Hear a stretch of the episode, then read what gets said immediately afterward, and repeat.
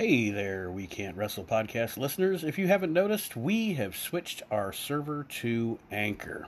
If you haven't heard about Anchor, it's the easiest way to make a podcast. Let me explain. First of all, it's free. There are creation tools that allow you to record and edit your podcast right from your phone or your computer. Anchor will distribute your podcast for you so it can be heard on Spotify, Apple, and many, many more. You can make money from your podcast with no minimum listenership, and it's everything you need to make a podcast all in one place. So go ahead, download the free Anchor app, or go to anchor.fm to get started. Highly recommended by me and everybody else here at the We Can't Wrestle podcast.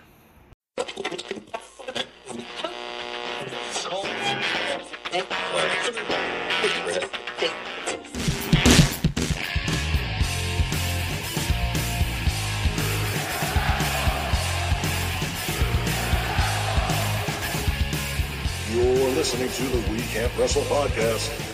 Now it's time for our host, Nate Matson.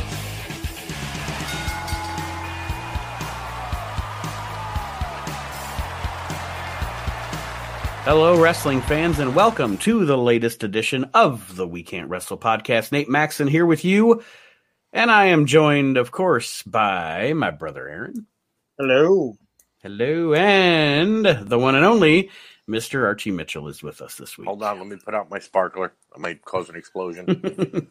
there was an exploding there was an exploding bunk bed match at Archie's house, and yes, it was a bigger explosion than there was last night on AEW. But David Gold is still se- David Gold is still selling the sparklers. That's Yes. what's going on right now. yes. well, this week, ladies and gentlemen, on the show, we are going to go back, back, back in time and talk about the PW Torch year end awards from 1992, one of my favorite years in the history of pro wrestling. Even though the business wasn't, it was kind of failing that year, the wrestling business in general on its on its downturn uh, into the the very low attendance of like 93 through 95. I really thought, and we'll we'll get deeper into it, but I really thought '92 was a quality year for in ring action, pay per views, et cetera, et cetera. So it's going to be interesting to talk about the year that was of 1992 here on the We Can't Wrestle podcast, Yep. We're gonna do. We're gonna go over theirs and then say what ours were. Correct. or vice versa. One of the Okay. two.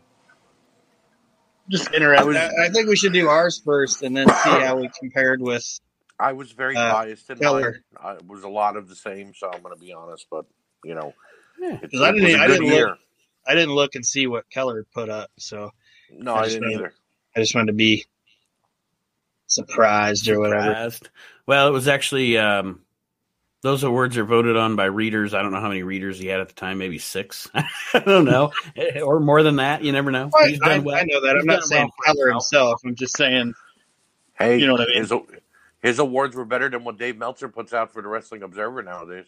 Hey, no kidding. Everything was AEW this Yeah. year. Everything A- AEW, AEW, AEW. AEW get it. promotion of the decade. We get it. We know who's paying your bills, Dave. We understand. um, also, this week we're going to have a match review um, of a what I thought was a really good match. Of course, I am a Memphis wrestling fan. It's Jerry the King Lawler versus Austin Idol. We'll get to that in just a moment as well. But first, I want to uh, start off by letting you know if you're listening to the show and you are not a member of our Facebook group, please do join the We Can't Wrestle face We Can't Wrestle podcast Facebook group yes. and uh, some big things coming this year for the We Can't Wrestle podcast family. And we will elaborate more on that once I get my shit together with those big things. I'm not going to make any announcements just yet because I'm still figuring things out. But I promise you, folks, there is something big coming for the We'll, We Can't we'll, Wrestle have, we'll, we'll have news about that by at least SummerSlam. yes. Yes. By at least We- SummerSlam. We've been purchased by Peacock. I quit. Actually, at this point, this at this point, we'd be lucky to get purchased by Pluto TV, but we're working our way there, folks. Wait, I want Tubi. I want down there. oh yeah, Tubi. I, I actually really dig Pluto because I Oh. Pluto's awesome. the Mystery Science Theater channel. I watch the hell out of that, and I love the little game show network they have on there. I Mhm. like you know you put some game shows on in the background when I'm working or whatever. Um, nothing wrong with Pluto. I like Pluto.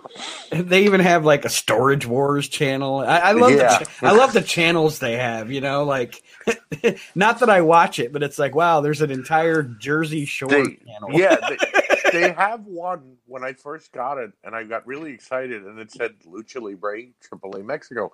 I'm Mhm. like, damn, I finally get to watch Lucha Libre again because I haven't I haven't had the channel in forever. And then I went to it. It's like matches from like 18 years ago, and I'm like, Yeah. damn, I don't want to watch old Lucha Libre. I want to know what's going on currently.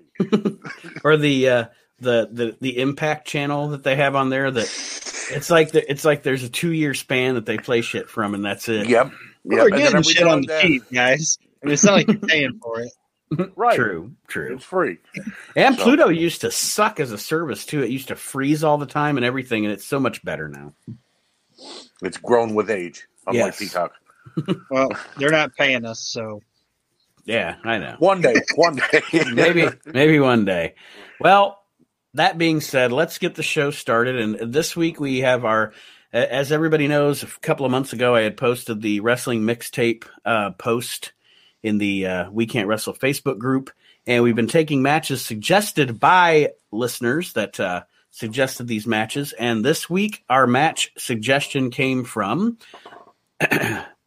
friend of the show, author, and also podcast host of his own Deathcast, Mr. Ian Totten, suggested this match. And the match is from April 27th, 1987. It is Jerry the King Lawler and Austin Idol, hair versus hair. Overall, speak- guys. Oh, ahead. sorry. I was just- just Speaking of Mr. Totten, um, he did private message me because he's in Facebook jail and said that he couldn't um, comment with his critique of the match, but he did send it to me. So um, when we're done or in between, whatever, I can I can read what I can read what he wrote. Oh, there's Big Kyle. Hey, what's going on, guys? Kyle's here. Ladies We're and about gentlemen, the forgotten son of the We Can't Wrestle podcast, Mr. Kyle Army. How not right, not Riker, Stephen, Kai, whatever that fucking guy's name is. Um, Kyle, welcome back yes. to your show. Are you prepared? Do you know what we're doing? No, what are we doing? Well, well, wait, I have I have a bone to pick before we start anything. He left and he came back with sleeves. That ain't that ain't gonna fly here, buddy.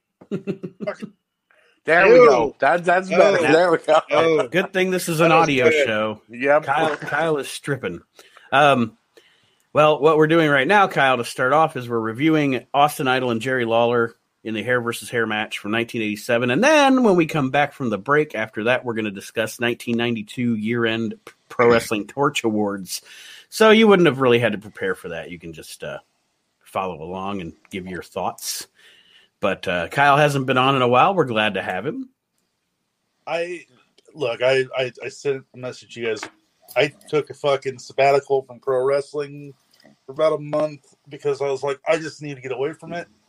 'Cause maybe I'll come back in with open eyes and a newfound love for it. And wouldn't you know, the fucking first show back was fucking AEW. Bad choice, man. I could have told you that before you even tuned in. The fuck we're did not I? talk about it. no, I- fuck, what the fuck did I watch? well, guess what? It was like a kid's birthday party on Fourth of July. Or Well, those I- are fun. not wrestling, Those were fun. but if it's sports entertainment, who's it for? Like, God, for the elite, for Kenny Omega and Cody Rhodes and Young Bucks. thanks to Ian thanks to Ian Totten's suggestion, Archie, Kyle, and I, Archie, Aaron, and I got to watch a actual wrestling match this Right. week.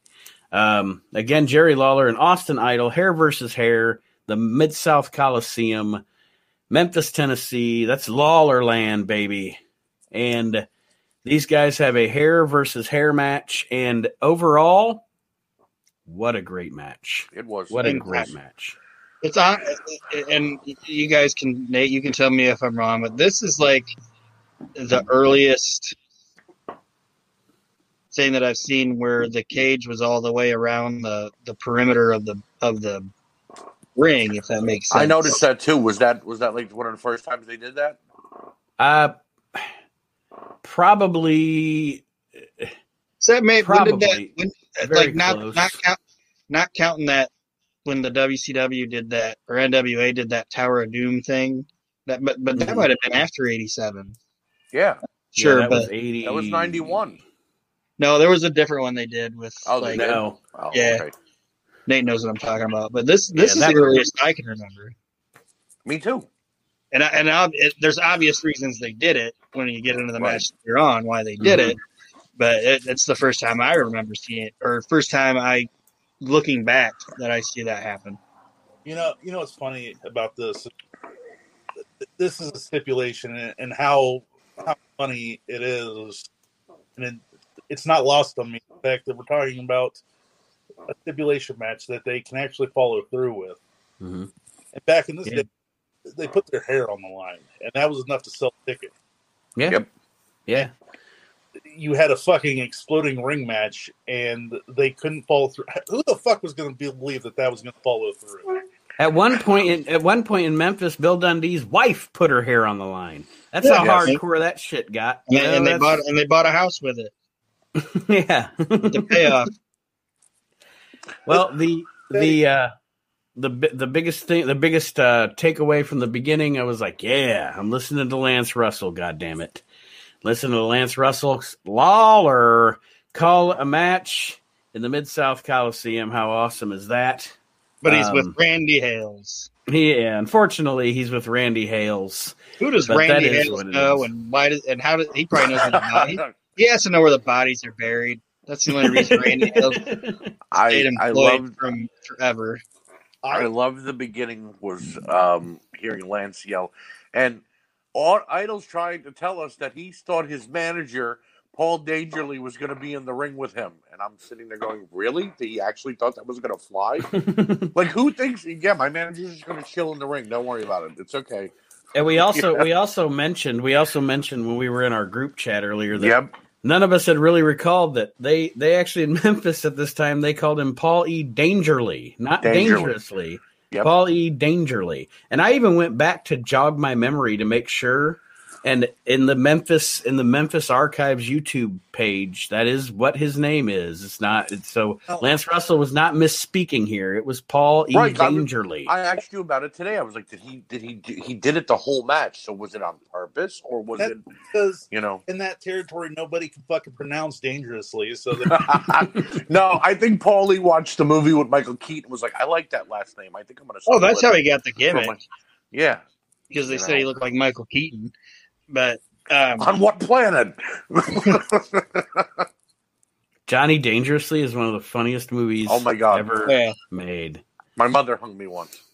My mother hung me on a hook once. Johnny, you fargan sneaky bastard. you fargan, you fargan, you bastages. I'm gonna rip off your biles and shove them up your ice hole. Roman Moronie continues to murder the English The language. English language. or when he's rolling down the hill. Oh my, my god! God. Uh, anyway, sorry, off the rails again. Back to Um, the match. instantly, So, instantly. so, Uh, so, something else I was going to ask, and and um, I don't know how I don't Nate Arch Kyle. I don't know how you guys would feel about this, but Austin Idol, okay, uh, mhm. became a homesteader after his plane crash because he didn't want to fly and do all that shit. Mhm. And I that's totally understandable. If I lived through a plane crash, I'd never want to get on a motherfucking plane ever again in the rest of my life. But if that wouldn't have happened, I think Austin Idol would have been a much bigger star than what he is. I, I agree with I- that I don't know. statement. I agree with that statement. Although I think Austin Idol, and you, you may you may think it's weird that I say this because of the gimmick and everything, but I think Austin Idol would have been super successful in WCW, not so Yes. much the WWF. I I agree. know. I'm just saying, but in W, the WCW was a national company, so he would have been a bigger star than what he was just chilling in Memphis. You know what I'm I saying? think- Like, he would have been think a, I he would have been a big Nate. deal.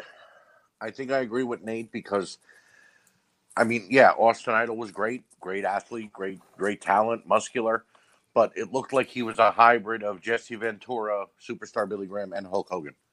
So one of those guys would have bitched to Vince and been like, he's got to change his gimmick. And we would have ended up with like a black haired, slim down Austin Idol that wouldn't have played well. Here's You the, know. here- here's the biggest problem that I have with Austin Idol. I like him. He's fantastic. Problem is that it, it gets lost. Well, everything else going on at the time because you had all those guys. They look the same. Well, I mean, I agree with Kyle on that. Uh, it was, and it was with all the bigger names that were out at that time, even if they didn't have the same look, no one really goes back and goes, Austin Idol was great.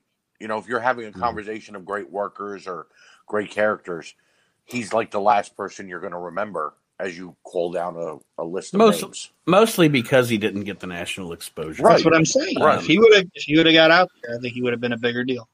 But I will say this: you, you look at like Jerry Lawler, the same the same type of thing, and yeah, he ended up coming to WWF, but it, I think it's because he didn't look like everybody else. Right. Is the reason why he got the chance to be. You know, hmm I, He was unique. Yeah, that's the problem. Is that especially at this time, everybody was like, "This is "How you have to be if you're a pro wrestler." They're following the, you know, the Ric Flair or the Hulk Hogan or the Lex Right. Luger, fucking, you know, carbon copy. This is what a pro wrestler is. That's why Jerry Lawler not not not just the only reason, but his personality mixed with the fact that the average guy would sit out in the audience and see this average looking guy that was kicking ass and taking names just like they wanted to, you know. Well, it's, uh, that's even in my notes. It says it's amazing how this pudgy, hairy man captured an entire city and owned it, and still pretty much does. hmm Yeah. Well, and, And- And, and also the other thing about Lawler he also And has I understand. I understand what you're saying about Austin Idol and all that, but the other great thing about Lawler is, since he wasn't like this big, jacked up, muscular looking guy, he was like a. I- mean, he's not an average dude. No, I mean, he's a bigger guy. you know. but- but- Right. not being muscular, not having that physique, and all of that. Um, since he didn't have that, he he never aged.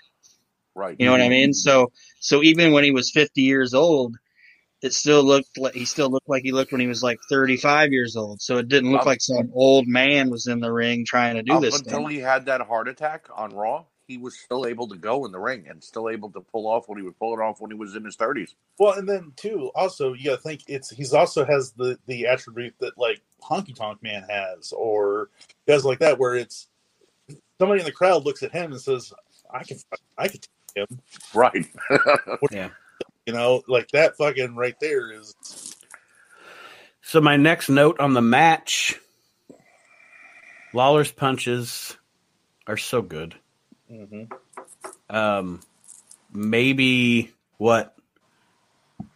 I bet Lawler, and, and this is of wrestling that I've seen. Obviously, I've seen a little bit of Johnny Valentine. Um, Law, I'd say Lawler, Johnny Valentine, Terry Funk. Nate, There was I know you somebody- hate him. There, I know- there was Nate, somebody I- else. Nate, You're gonna say hate Ronnie. You're gonna you're I'm gonna gonna say say Ronnie Ron- I'm gonna say Garvin. Ronnie Garvin, and and I he needs know. to be on the list.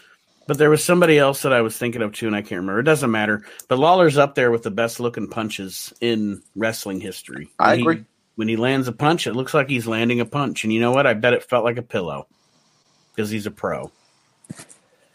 And I also put and and and you guys are maybe gonna look at me weird, but Lawler's fantastic, and I would, even though he came before this guy, if I was gonna compare like Jerry Lawler to somebody, like face Jerry Lawler to somebody in the ring, you know, I'd compare him to Who? Hulk Hogan For Memphis, yeah. because Yeah, he was the Hogan They- of Memphis. Well, it's, it's not even the fact that he was like this big baby. It, I'm talking like in the ring because Face Lawler will sell and sell and Yep. sell. And, it- like he might start the match hot and in charge, but something's going to happen and the heel's going to fuck him, and then he sells for like 20 minutes, Oh yeah. and then he Not- finally makes that comeback, and then it's like the strap down. The strap down is like Hogan going, "You," you know. Right. Right. and and and, and I, I really think that I really think that Lawler I think Hogan kind of learned that from Lawler when when Hogan was in Memphis, in my opinion. I think he saw what Jerry Lawler did and was like, you know what? After he became a face, he was like, I'm gonna Lawler this shit. You know what I mean? I'll sell, I'll sell, I'll You sell, may be right. make the big comeback.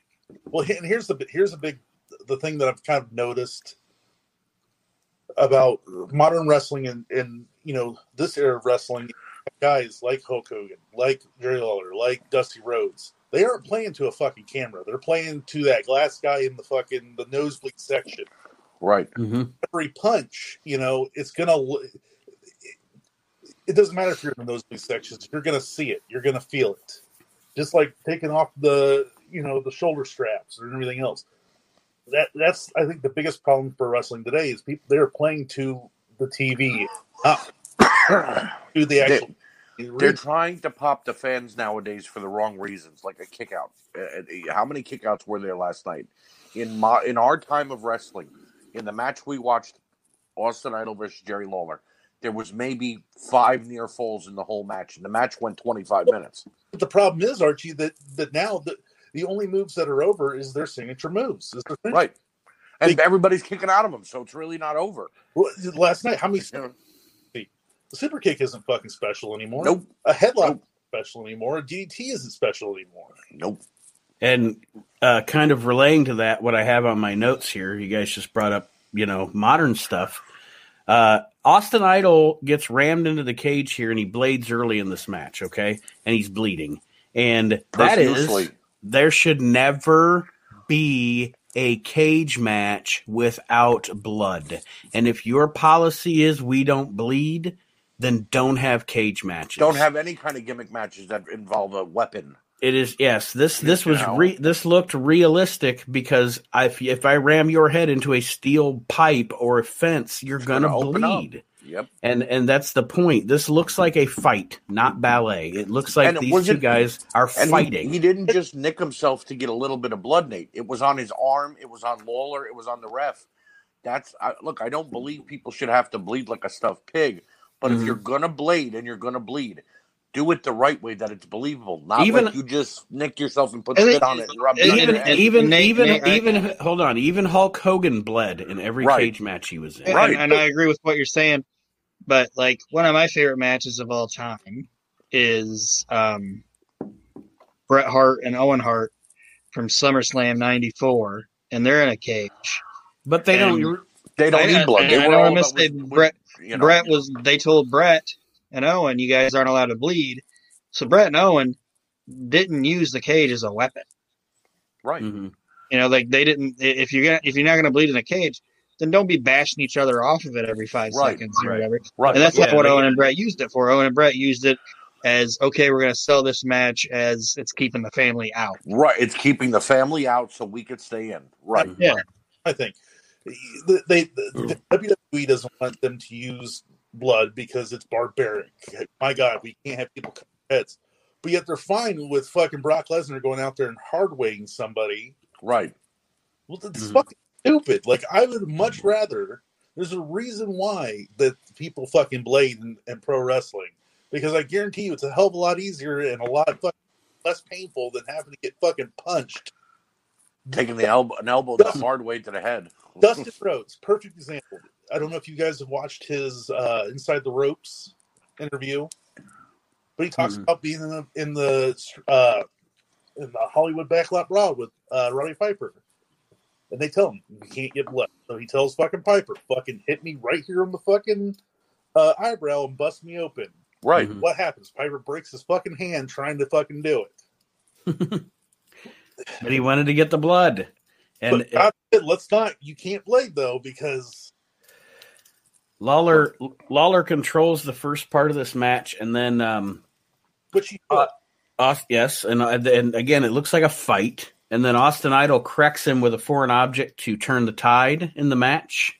And then we go back and forth in the middle of the match. The match progresses. You know, you progressively get They danced. the action they danced builds. through the whole Yes, match. It was the a action nice, builds. solid dance. hmm Absolutely. You Two know. pros um, having a hell of a good wrestling match.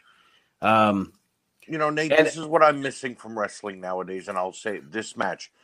Someone once said that wrestling and boxing is like a game of chess. We each take a turn making a move. And if my move doesn't look legit enough, then it throws it all off.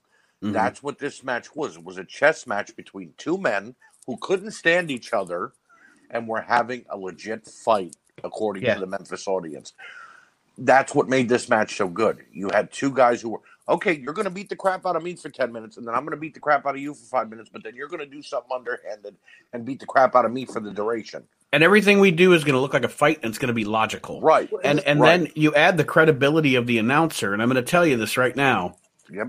The the announcer is okay. The referee is the third man in the ring. The announcer is the fourth man that makes the match on TV Without a doubt. there's a ref bump here inside a steel cage match, and the minute that happens, instead of just screaming like they would now, the referee is down, and me going, why does that matter?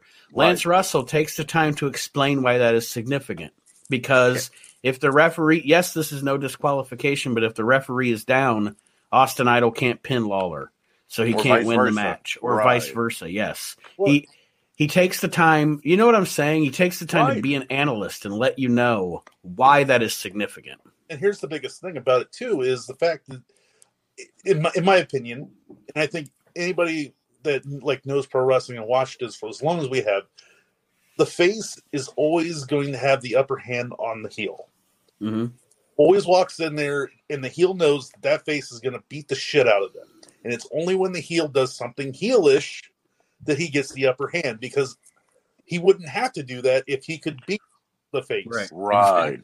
Exactly. um, but everybody's too concerned with being a cool heel now. And it's like, no, I want that shit heel. Like, mm-hmm. Aaron, any new notes? But where we're at in the match here, we're to the ref bump. No, you guys All are doing good. And that's Thank you. Thank you. Yeah. I've done this a few times. Like I said, I think this is My one compliment of the show. After this, I'm just gonna be shitting on everybody. I understand that it's no disqualification, but like the point of a ref bump is it should be sold as like, oh fuck, now the ref's down. Now that heel can do anything he wants, Right. hmm and there's not no And it also makes both the guys in the ring in parallel because now when Austin Idol's going for the pin, he can't win.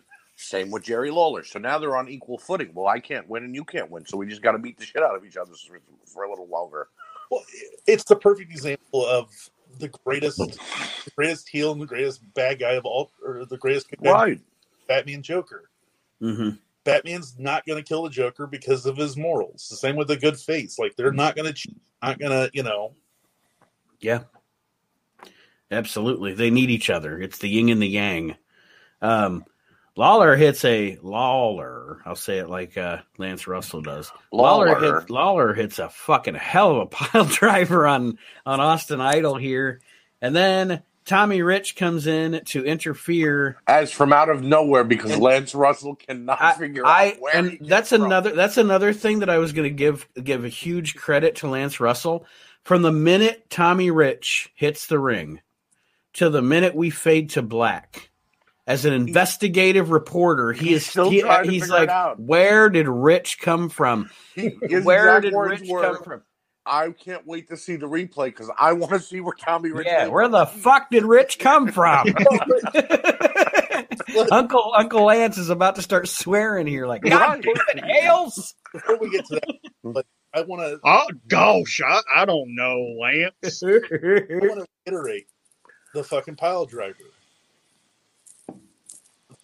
Good God, I don't know if it's. Well, I know what it is. It's because people sold it like it was fucking devastating. Right. Mm-hmm. And in reality, if you're talking about the way that a move looks or the way that a move, you know, Dr. Sam Sheppard, you know, he he he invented the mandible claw because he knew how the human body worked and he knew where that vein was and et cetera, et cetera. A good wrestling move, when used well in a wrestling match, that's the point is it makes sense. Like you would never nowadays, and I don't want to get off on the on the current product thing, but nowadays, eh, two, three, four, five, six pile drivers a match. You know, If they let them, because it's not really legal. unless Well, you know what I mean. I guess, I guess I should say. I guess, I guess I should say moves with the impact of a pile driver. Right. You know, in this, in And it's this- like and it's and it's like Jimmy Cornette said. Jimmy Cornette said on multiple occasions that if the person doing the fucking pile driver knows what they're doing, it's one of the safest moves in wrestling.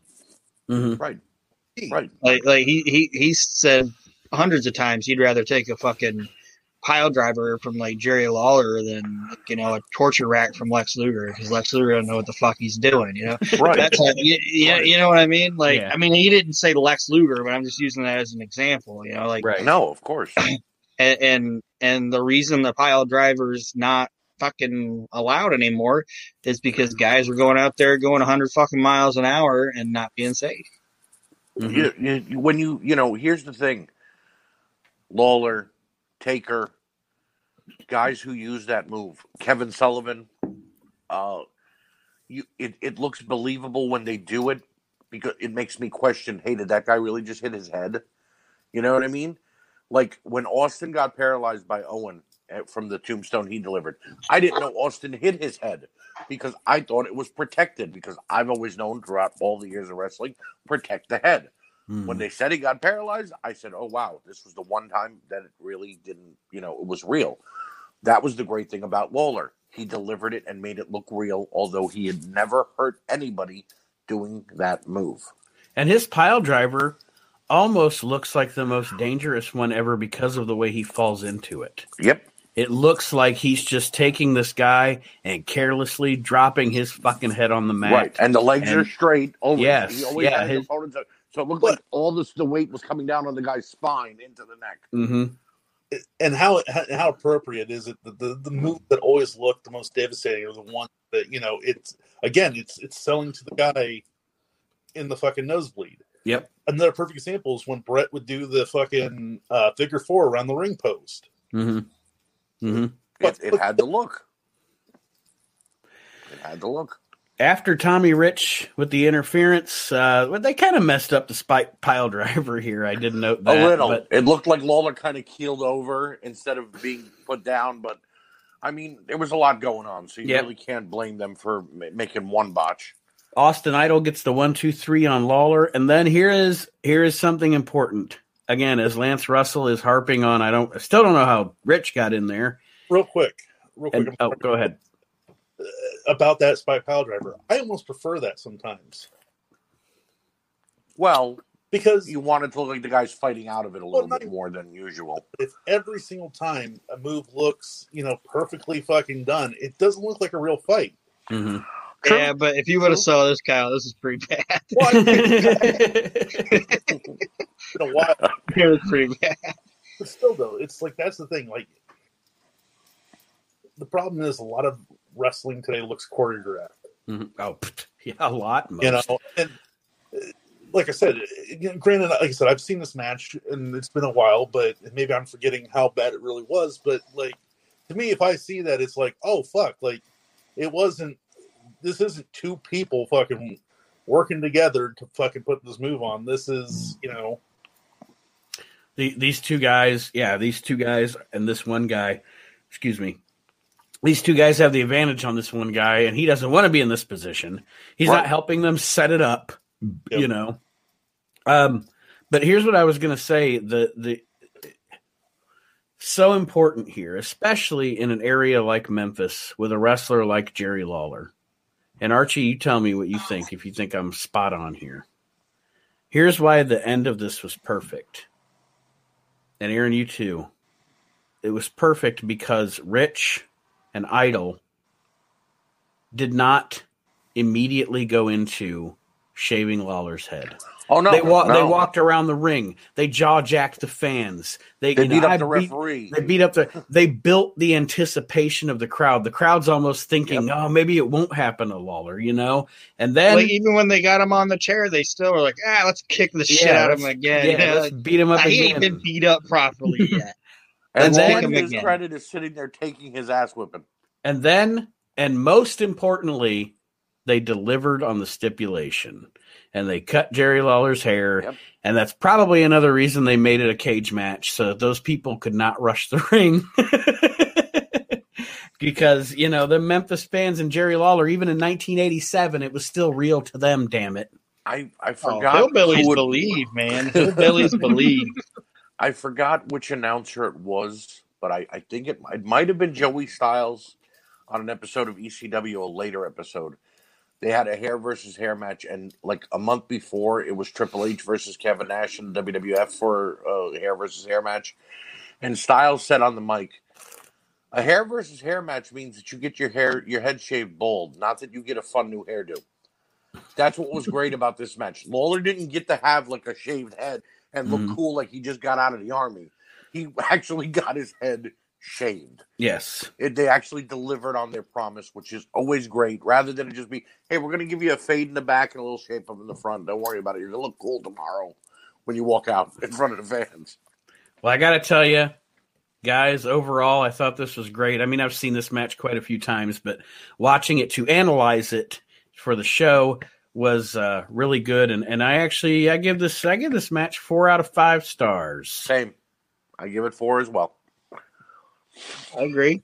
I it agree. delivered. It delivered on all cylinders. It was what it was supposed to be. And like you guys, I saw the. This is the first time I saw the match, and I seen it was thirty minutes long on YouTube. I'm like, okay, good. I'll, I'll watch it. And and then the last ten minutes, like you said, Nate, were them kicking Lawler's ass and just trying Mhm. to shave his head. So I'm like, oh, okay. So the match was really only like fifteen minutes long, but And if they I actually believe, like- delivered thirty minutes. And I believe folklore is that uh, they did the ball shot thing on the on the pole because Lawler was going to go get snipped, Oh, and and they even used like like Lawler had him go through and um, like film his vise- his vasectomy and use it as like Uh, yeah, they used it. You the used it as surgery, coverage. Wow. the- ruptured his testicle and all this shit. Yeah. So this thing, there was a lot to this. Um, do we have any more to review on it? No, we do not. Okay. Well, if you guys don't mind, I'll uh, go ahead and read what uh, Ian said since it was his Sure. match. Before Thank ahead. you. Thank, break. thank, thank you, Mr. you, Ian. Totten, for uh, giving us a good match to watch, brother. All right. Uh, this is from Ian. Um, I'm going to share my thoughts on the Lawler slash Idol match with you here because I'm still in Facebook jail. This is my absolute favorite cage match. The build-up is tremendous, and even though I hate Paulie in every facet, he was excellent here. Idol was so good in this match, it might be the best thing he ever did. Tommy Rich was great as well. The finish of this match was masterfully done. Lawler bleeding and pretty much unconscious in the chair, while the heels play it up before shaving his head. Then the heat from the crowd with them surrounding the cage, maybe the last real heat in wrestling where someone's life was actually in danger. If you and then he says like if you've never seen this match or this entire angle, this video is it.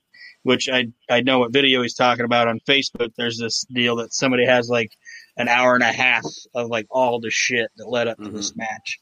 But that's that's Ian's take on the match, and we appreciate him for one being Yes, a loyal He's been one of our first ones, What, what, and what, and what was his name again? Ian Totten. Ian Totten.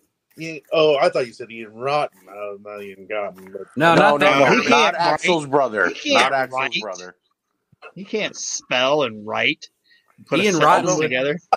Ian Ian Rotten wouldn't know a good match if it broke out in front of him. Although Nate and, and, and Aaron are about to become very close to Ian Rotten because they're getting to that point in Well, I just I, I just said on uh, reliving the extreme this week, Ian Rotten looks like what it would look like if a pile of dirty laundry was a human.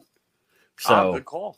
Good call. yeah, but thank you, Ian, not Rotten, Totten, Totten for right. uh, for suggesting this match. And check out Ian the Deathcast. Check out his podcast as well. Uh, looking into the macabre and things like that. It's a very cool show, and he does have a Facebook group for that as well. So join up there. Does he guys- need the admin? Archie, Archie, Archie is the Swiss Army admin. Yes, he is. Only an admin in three. Three groups. I don't know where this folklore came around that I'm an admin in 300 groups. actually, Archie, uh, I, I'm thinking about starting an OnlyFans. Will you be my admin for that? Can I get naked? I mean, if you want to. All right, we're gonna take a break while these two oil each other up or whatever's going on here. we'll take a break when we Kyle, come the back. only fan I want to see of you is behind you, buddy. That's the only one. I'm just saying. When we return, We will be discussing the year of 1992 in professional wrestling, going through the Pro Wrestling Torch year end awards from 92. We'll be right back after this with more of the We Can't Wrestle podcast. Woo! The We Can't Wrestle podcast. The King listens to it. WWE Hall of Famer Jerry the King Lawler, and you better listen to it too. My friend Nate and the We Can't Wrestle podcast. All right, everyone. Welcome back to the We Can't Wrestle podcast.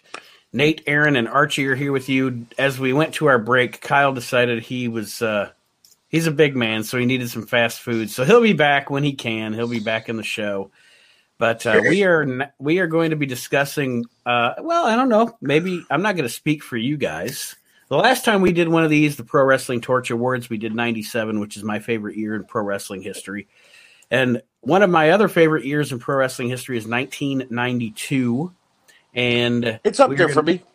Okay. We're going to discuss the Pro Wrestling Torch newsletter awards for 1992. And then, of course, our suggestions or our um, picks for these different categories. And let's start with uh, the, the, the port, the porch, the Pro Wrestling Porch. the pro.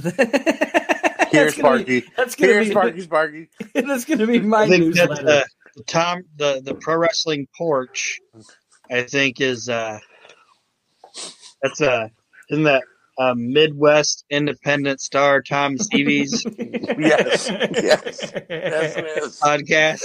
Inside joke. Inside Candyman. joke, folks. And Kyle is with us now. Great Scott. Justin, into great Scott. Did you bring me my baconator boy? Marty, there's something wrong with your kids. I think pro wrestling today is actually good. And they're trying to cancel Eminem and Mr. Potato Head. There we go.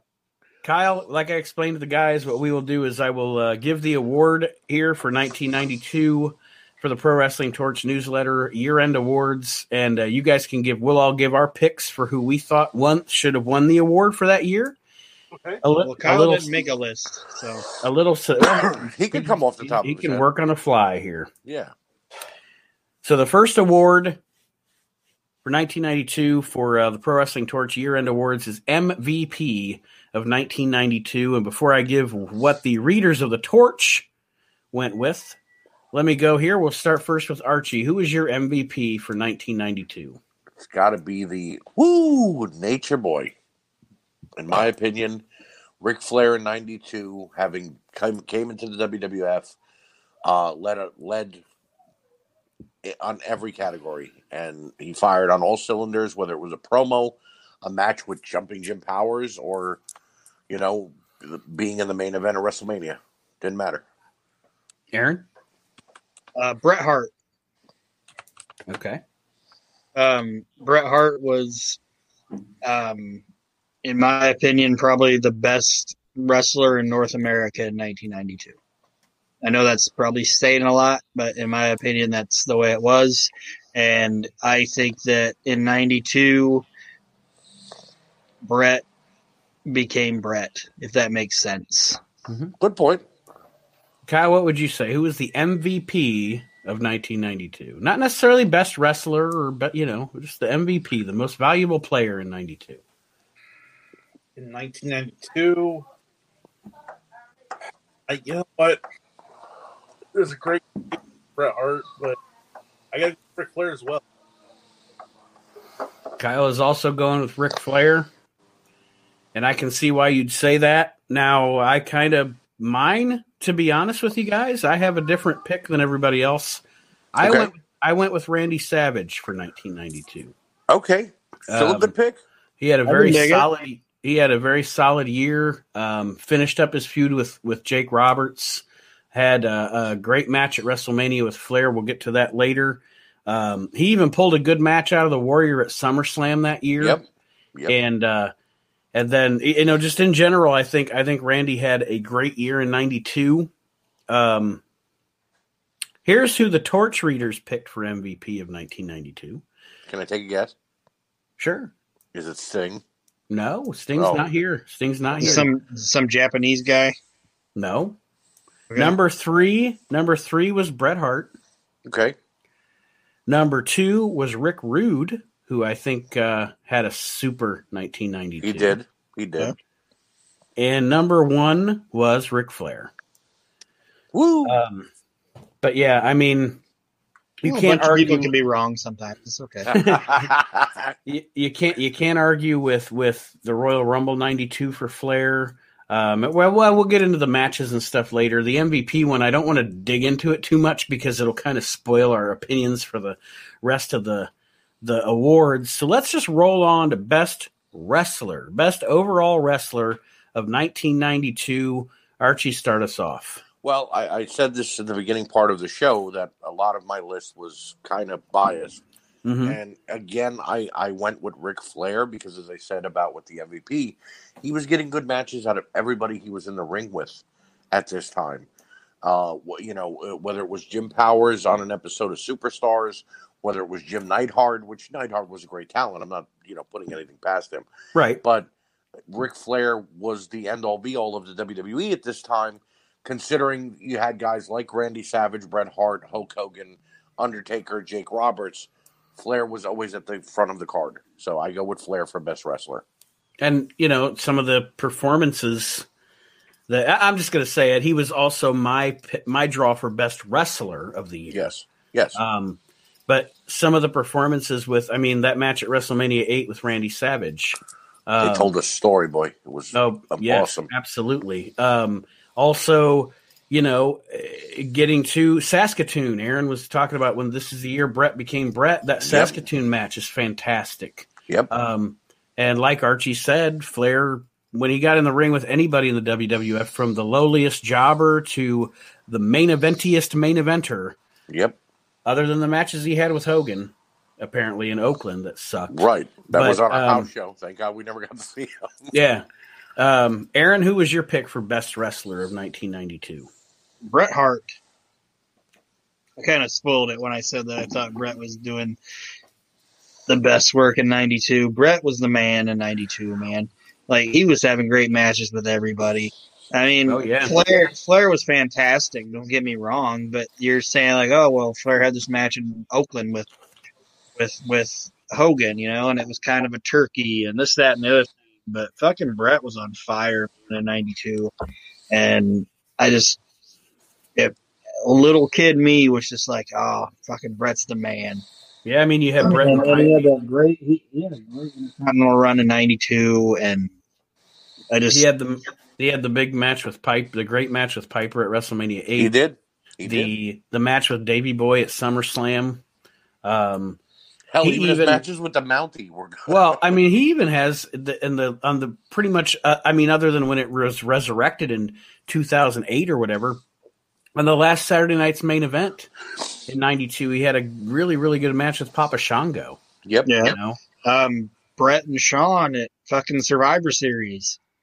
yeah, The, the forgotten Survivor Series, like the weirdest beginning of their Survivor. Series in the history of Survivor Series. Bret and Shawn, man, fucking, they they saved that fucking turkey. That's one of the worst pay per views ever broadcast. They fucking saved. It's- Kyle, it's, who? Oh, go ahead, Archie. It's easy to say say neither one of them were having sunny days just yet. Oh. Kyle, who was your pick for be- who would be your pick for best wrestler of 1992? I'm going to go with Bret Hart, and I know I said the MVP is Flair.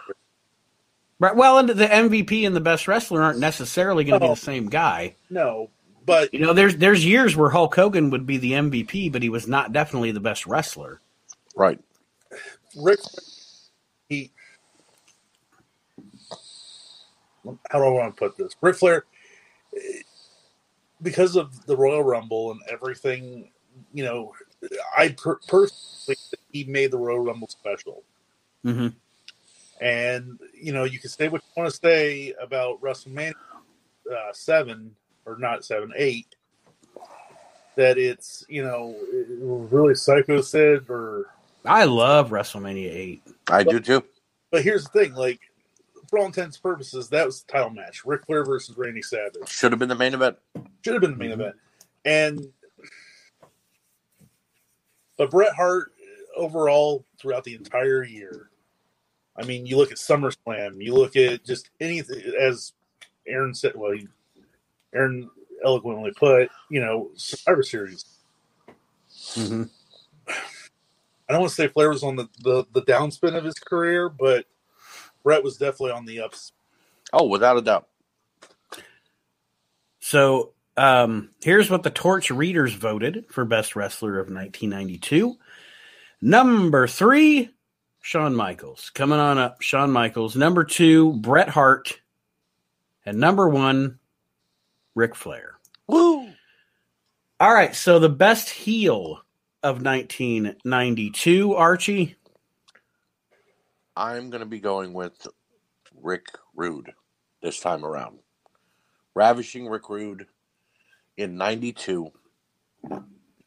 Battles with Steamboat, Rhodes, Sting, Windham, Pillman, and just all around his body of work in WCW, but 92 especially.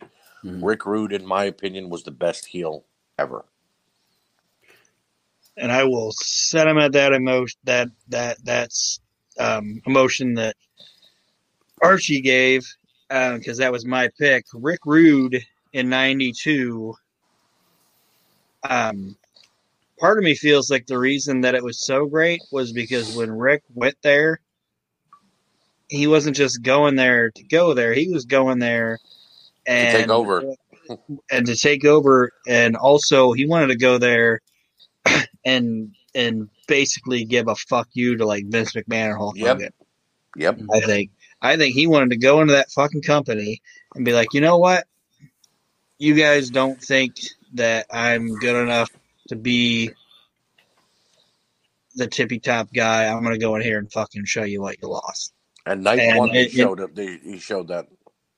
and and and and in '91 he showed up in like October, so he didn't have like Right. a lot of time to do it. And but Right. '92, man, that fucking He feud, exploded. that feud with him and Steamboat and and whatnot, it's fucking fantastic. Beach Blast. And- that match. That match. Match gives me chills that they had at Beach Blast. And what I will say on this, and it, he wasn't my pick, but he would definitely be up there for that year. Um, what I will also say on this is, I don't know, and, and to what Aaron was kind of saying about Rude coming in wanting to prove, look, I'm the fucking man. Okay, this is this is Rick Rude's 91 to 93, 94 WCW run is the best of his career. Yep. And I'm going to tell you, I'll tell you, um, he here's where here's where it really comes down to it. Okay, not only the work in the ring, but I want I want everybody anybody that's an old school wrestling fan to go back look at Rick think about Rick Rude in Dallas. All right, he was in shape, but he was skinny with a big head. Yep. Okay. And then go to go to Rick Rude in the WWF. He was in shape, but he looked almost too in shape, if that makes sense. A little sickly. He looked sick, but in shape. I don't know what it was. Yeah.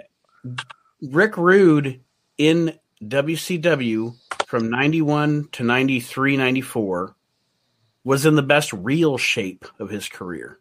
He looks so good and he And- and- works so good. and his character was different too. Like his character wasn't like hmm, I'm gonna like he did like the the hip swivel thing, Right. Right. and the kiss and everything like that. I mean, you got His character in. WCW wasn't like, oh, I'm the sexiest. I mean, he was like, I'm a sexy guy, but it wasn't like I'm the sexiest man in the. His character in WCW was, I'm a good looking dude, but I'm gonna beat your ass. too." Right. Mhm. You know what I mean? Like I am an ass kicking son of a bitch, and I'm not just some good looking guy. I'm a fucking man. You he know what I left mean? the If that makes Chippendale dancer. He left the Chippendale dan- dancer into WWE, WWF, and he came here to be a badass, and he he was. Mhm. Like I said, he debuted at Halloween Havoc as the Halloween Havoc Phantom, and right from the get, he cut a promo and then went in the ring and beat somebody's ass in five minutes. So he was like Aaron said, he was there to prove Vince McMahon and Hulk Hogan wrong, and he did. Kyle? Be- best heel of 1992. All right, so I'm gonna I'm gonna preface this by saying yes, I agree that it's Rick Rude. Hey, good job, Nate. Who you got? I'm kidding, buddy. I'm kidding, buddy. Wait, hang on just a second. But Rick Rude is still at the time, even though he's a heel and he's a hated wrestler, he's still like that cool, you know, like still the fans, you know, Of like course. the smart. You want to talk about heel heel? In my opinion, now, like I said, I'm preface this with saying I agree with Rick Right. I'm saying actual heel heel. People everyone fucking hates. It's fucking IRS. Oh, that's Not a, a horrible choice. that's a. Uh, I mean, it's a, it's an out of the box choice, Right. Because Right. think about it. Think about it. Because like with Rick Rude, you still had those people cheering for him. You had the, the fans that you know the ladies who loved him. His diehards, right? IRS is hated by everybody. Like all you fucking tax cheats and was the tie. So my pick for heel was definitely the tie. My pick for best heel of 92. Personally, I'm a big fan of monster heels, so I got to go with Vader. mm, okay. Because in 92, Vader had a really good year. And Vader, to me, personally, although there may at some points in their careers be monster heels that I, I guess I like better, the reason that I love Vader and Bam Bam as my two favorite monster heels ever is because they're monster heels who are even more of a monster because they can fucking wrestle. Right. They, you know what I mean? They can bring it in the ring. And I just think, you know, Vader had great matches with Sting in 92, Ron Simmons in 92. Um, overall, just a great year. He's my pick for heel. Uh, it's a good pick. It's a good pick. Um, now, here's what the torch readers said Number three, my guy, Mr. Vader. Number two, Ric Flair. And number one, the consensus, I think, between Archie and Aaron, Rick Rude. Wins Woo. out 1992. I'm three for three. All right. Archie, who was the best baby face of 1992? It, I, in my opinion, there's no doubt it has to be Sting for 92. He had a great year. Sting was the flag bearer for WCW through and through. He was the next in line to take the belt off Flair, and then Flair left, and he got stuck with you know a feud with Lex Luger, which was still a good feud when Luger attacked him at the Clash and hurt his leg, and then he had to wrestle Rick Rude for the United States title with a bum knee, and you know, but Sting was always the baby face in peril and the the the uh, main guy for WCW when it came to being a face. So. Aaron? that was my selection as well was Sting. Um, and the reason being is that Sting was the best baby face because, like Archie said, he was like the face of WCW. Right. You know, like WWE or WWF, like Savage is great, you know, Mm-hmm. 92, but they, they never, um, completely got rid of like Hogan. You know what I mean? Right. Like they Right. never like pushed Hogan away. And Bret was up there and everything like that. But in WCW, it was this is our guy, this is our guy. Sting, Right. Sting, Sting, Sting. Like to me, Sting was the premier babyface in '92 always- because it was it was him. You know what I mean? Like this when is they our did a guy. Thunderdome or they needed an eight man team, it was always Team Sting. It was never anybody else taking the lead. So, Yeah. you know, Kyle? I'm gonna have to go with Sting as well.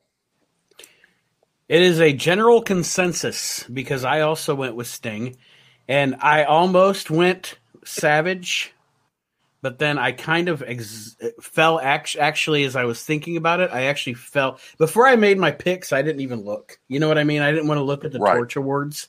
Yeah. and you because you want to think about it on your own and have your own thought process. right. Um, you don't want to be influenced by what you No. see. I'm But finding out now when you're telling me who I- was the, who was the winner. So, I, I, I kind of fell into the same thought you guys did in that although Randy Randy was probably my personal favorite babyface of the year, right.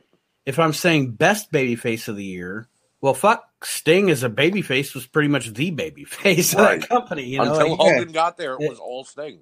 yeah, so I definitely agree. So we uh, four for four. We're all a consensus. It was Sting. Let's see what the torch readers voted. 1992 Face of the Year. Number three, Randy Savage. Of course. Number two, Bret Hart. And number one, Sting. So there you go. Sting Sting swept it. five for five between the four of us and the readers of the torch in 1992 as best babyface of the year. Here we go. Next category, guys. Best TV show of 1992.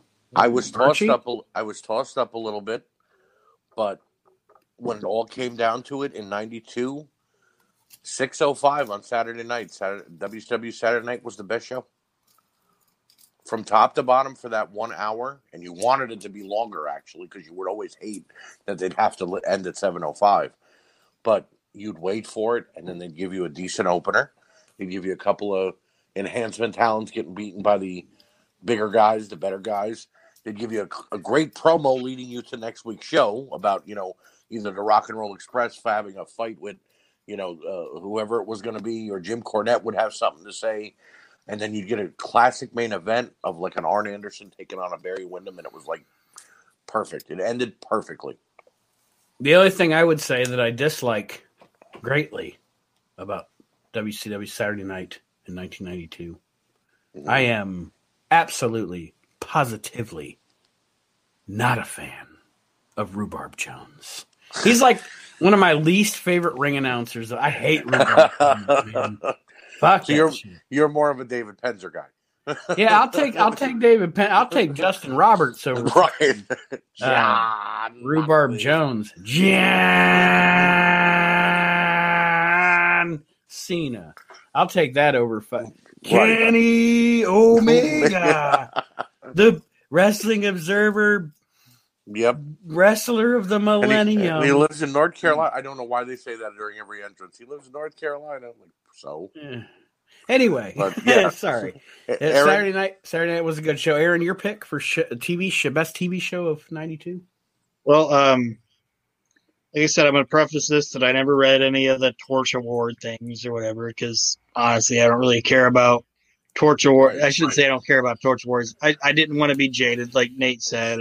right? But um, I've been going through, and, and 92 was fun because, like, I've been wa- like looking at these. I've been watching a lot of older stuff, and the older stuff I'm watching, I'm kind of into this year. and I found, so I've been watching like WCW Saturday Night, like Archie said. Right. I've been watching Superstars. I've been watching this stuff, and I found a thing on YouTube that had every episode of this company. And out of everything I went back and rewatched, the best show in 1992 was Smoky Mountain Wrestling. You fucker. Okay. That was my pick. Smoky Mountain Okay, Wrestling good is also my pick for best show of 92. And I want to tell you guys something, all right? In in 1992 or 1993 uh, this is this is uh, I'm going to go off on a it's not a tangent, it's just a side side side story. Um Aaron and my grandmother used to live in Tennessee. All right. And every every year for two weeks in the summertime, we would go down and stay with our grandma. Okay. And I would be so excited because there was this weird. I mean, I was what, like maybe 13, 14 years old, if that. There was this weird pro wrestling program down there that we couldn't get up in Ohio, and it was a Smoky Mountain Wrestling thing. And when we were down there for those two weeks, I would watch as much Smoky Mountain Wrestling as I could because it was cool as shit. And then I'd have to go home and I'd be like, well, what's going to happen to Smoky Mountain Wrestlers between now and next year? And it was like, but it was so cool. And it was just so different from everything we were seeing on TV then. Right. Because back then I was a little kid. I didn't understand territory wrestling. I hadn't Right. watched, you know, all this old stuff from Georgia and all this stuff that I, I'm I'm very fluent on now. That is the best wrestling TV show of 1992. I agree with Aaron, and and I just when I was thinking about these awards and stuff, I was I, I just you know you get that nostalgic memory going in your head. But I was just like, I remember being at Grandma's house watching Smoky Mountain Wrestling, not knowing what the fuck I was watching, but knowing that it was, Right. it was really cool. yeah, and and and ninety two, like it, it gets better. And and and honestly, if like we do the next time you go, oh, what's the best show in '93? Guess what? I'm going to tell you, it's fucking Smoky Mountain Wrestling. Like The only Smoky reason- Mountain, Smoky Mountain was never bad, and I and I'm up into like I'm up into like almost in a 95, and it's stuff I it's stuff I'd never seen before. Like Nate said, it's like a regional promotion, and when it was going on, I hadn't seen it, but watching it now, um, I I thoroughly believe that if I would have been able to watch Smoky Mountain Wrestling in its entirety in '92, like I could sit on YouTube and watch it now, Right. I would say I would tell you guys in 1992, Smoky Mountain was the best wrestling company. It, it, it was fantastic. See, that's the only reason it wasn't at the top of my list, and I went with Saturday Night because I only started watching Smoky Mountain Wrestling over the last couple of years, so I didn't have it as a you know a wrestling show back then. Yeah. Had I See, had that- it back then, I would have been all for it. And see, I, and I understand that, but I wasn't trying to go with the No, no, no. I know that. my childhood thoughts or whatever. I'm going off of what I watch now, and Well, Pretty I'm a much. big kid, Aaron. I'm just I know a big I understand that. And, uh, but like Smoky Mountain was great because it was it was just it it it, it, didn't try to 101. it, and it didn't attempt. This might sound dumb, I don't know, but Smoky Mountain, Jim Cor- Jim Cornette, Smoky Mountain didn't try to pretend to be something that it wasn't. Right. Kyle, what was your pick for best TV show of '92? I'm gonna have to go off. Of what- What's that? I'm gonna go off of what I was watching back then, and it's Mhm. got prime wrestling Well, primetime was good in '92, also. Yeah, because That- you know, like I said, '92 was kind of the year that I really started. '91, '92 was the years I started getting into wrestling because of my grandmother, and so Mhm. it's I have these fond memories of watching primetime wrestling and stuff, you know. And honestly, look, you can say what you want to say about, you know, Saturday night and Smoky Mountain, but you know, I enjoyed the fact that like it broke up they broke up the matches and stuff. You had the fucking hilarious shit between Monsoon and Heenan. Well, and I was going to say 92 was the year they started doing the round table where they had like Vince McMahon, Hillbilly Jim, Mr. Perfect, you Right. know, and all those guys around the table. They even did the one night angle when Warrior quit to get to the Survivor Series with Mr. Perfect becoming. Re- Who won't forget? Yeah. When, I'll never forget Bobby Heenan walk out with the fucking WCW World Title and said Mhm. the real world's champ. You're like, what? oh? Yep. I mean, As a kid, as a kid, all I kept saying it- it's really even though it was uh, would- all blurred out. All I kept thinking as a kid was, "Oh my god, it's the real title! Oh my god, how are they doing this? How is this happening?" and then as an adult, I read up on it and I was like, "Oh, so Ric Flair just like took the belt with him." I understand. yeah. It's like, "Fuck you, this is my belt." So here's what the torch readers voted best TV show of 92. Number three, WWF Primetime Wrestling. Number two, WWF Superstars of Wrestling. And number one, guess what? Smoky Mountain Wrestling came Wow. in number one with the torch readers in 1992. That actually So- surprised me. Me too. Surprises me. Damn cheaters! What you were reading? You read the, the result? No, I'm just kidding. I'm only kidding. All right, guys. Next category 1992 Archie Match of the Year. and this is again where I said I was biased. Um, for me, it would have to be the 1992 Royal Rumble. The match in itself was star power after star power. There was nobody in that match that didn't deserve to be there. Uh, you had the feud going on between Randy Savage and Jake Roberts. So when Savage got in the ring and he chased Jake out, you had Roddy Piper coming off fresh from the Intercontinental title match that he just won and having his feud with a mini feud with Flair in the ring. Hogan and Sid Justice battling for power, who was the bigger name. And then Flair going from number three all the way to the World Heavyweight title. Mhm. It's it just it's per it's a perfect Royal. It's the best Royal Rumble. Oh yeah, it's a perfect Royal Rumble. You know that they could have put together. One of the cool, one of the coolest spots, and it's not even. I shouldn't even say spot because there wasn't any like physical thing. One of the coolest things they do in it is, um, I don't even know if it was intentional. It probably was because Pat Patterson was a fucking genius. But when Flair comes out as number three, DiBiase's leaving, and they and Yep. they and they and the, and DiBiase's leaving. Flair's coming in, and they kind of look at each other, and they I, you guys might disagree with this, but it's like DiBiase's walking out from being the top heel in the company to Flair Oh, coming yeah. in to being Oh, like yeah, a that- passing of the that torch. that yeah. that symbolism was not lost on me. No, I, I thought that years ago. Yeah, that's absolutely like absolutely. DiBiase was never the champ, but that whole time he was there, he was the top. Five. Oh fucking- yeah. Mhm. Oh yeah. And let's not and, forget. and, and let's not I'm forget. just glad I wasn't the only person that ever saw No, like no, saw that. it's noticeable. this Go has, ahead, Kyle. that is one of my favorite Bobby Heenan things of all time. When he's like Piper, I, Oh God, it's fantastic. like It's it's a kilt. It's not a skirt. it's not a skirt, it's a kilt. Then he turns around, he's like, "Why you no good skirt, Skirt wearing.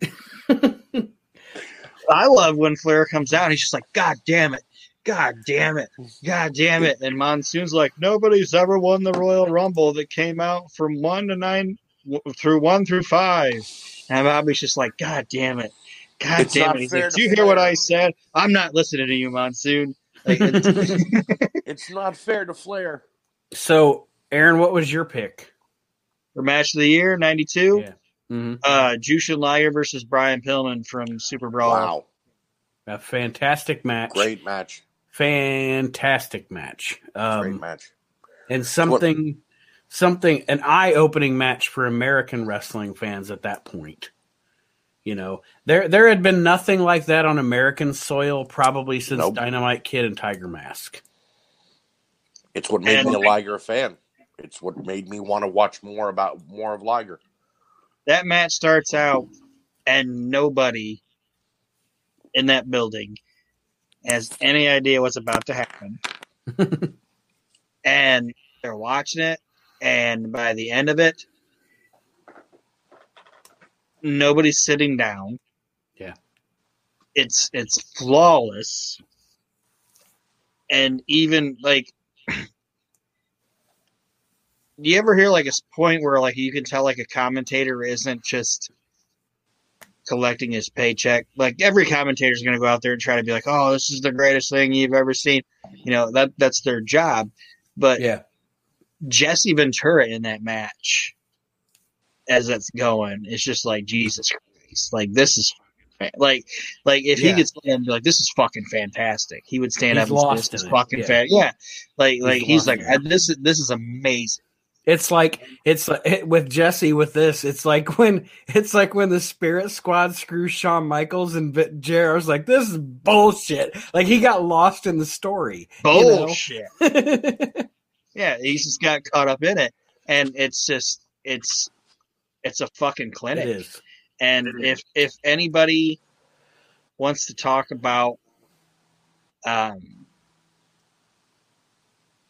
how do I say it? Like, oh well you gotta have these you, you gotta have these spots and this that like you know like like you guys were talking about like choreographed matches and shit now or whatever.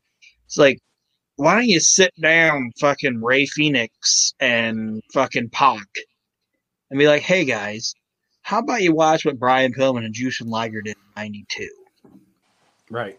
And instead of just doing what, what fuck all that you're doing right now, watch what these guys did. Like Brian Pillman was able to do all this shit. Jushin Liger was able to do all this shit, and it looked believable. And they looked like fucking athletes when they did it. They didn't look like fucking gymnasts. Kyle, what is your vote for match of the year for 1992? We've heard a long time. Vince McMahon isn't doesn't fully get behind until he truly really falls in love with them. And I think this match match that kind of started the whole shift. Of, we need the big guys to be the main events. I think it's uh, Bulldog versus Bret Hart.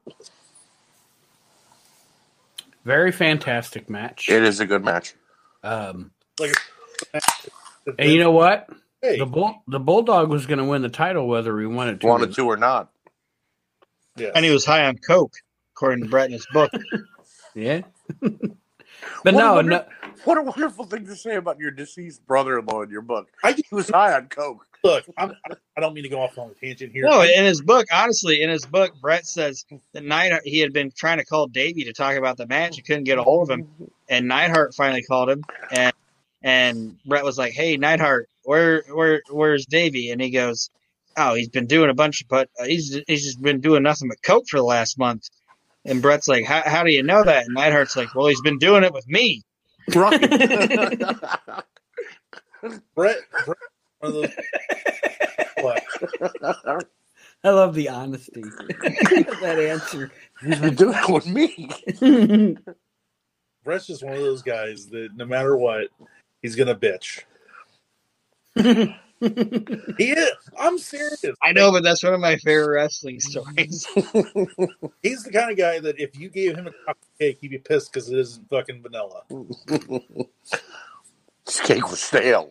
what am I supposed to do with this cupcake? but no, I I agree that that match is. I mean, No, it's, it's a great match. absolutely fantastic. Um, About this in front of eighty thousand people, like In Mhm. the Bulldogs' home country. crazy. It's just. It's amazing to me that that SummerSlam doesn't get talked about more than it does. Right. because behind behind WrestleMania three, like that was their biggest fucking show to date. mhm. My favorite match of 1992, my vote for match of the year, is uh, Savage and Flair at WrestleMania 8. There's a, there's a big theme going through 92 for me, and it involves Randy Um, Savage. me and I well just, with Ric Flair. um, I love the match, and uh, and and you know what? I mean, and, and I'm not I'm not discrediting any match anybody else brought up because they're all fantastic matches with fantastic stories. And that Royal Rumble, you know, I'm not even saying. I mean, Christ, like I said, it's the greatest Royal Rumble of all time. But Savage and Flair at WrestleMania eight is, and and I want anybody anybody here to tell me if you get what I'm saying or if I sound stupid.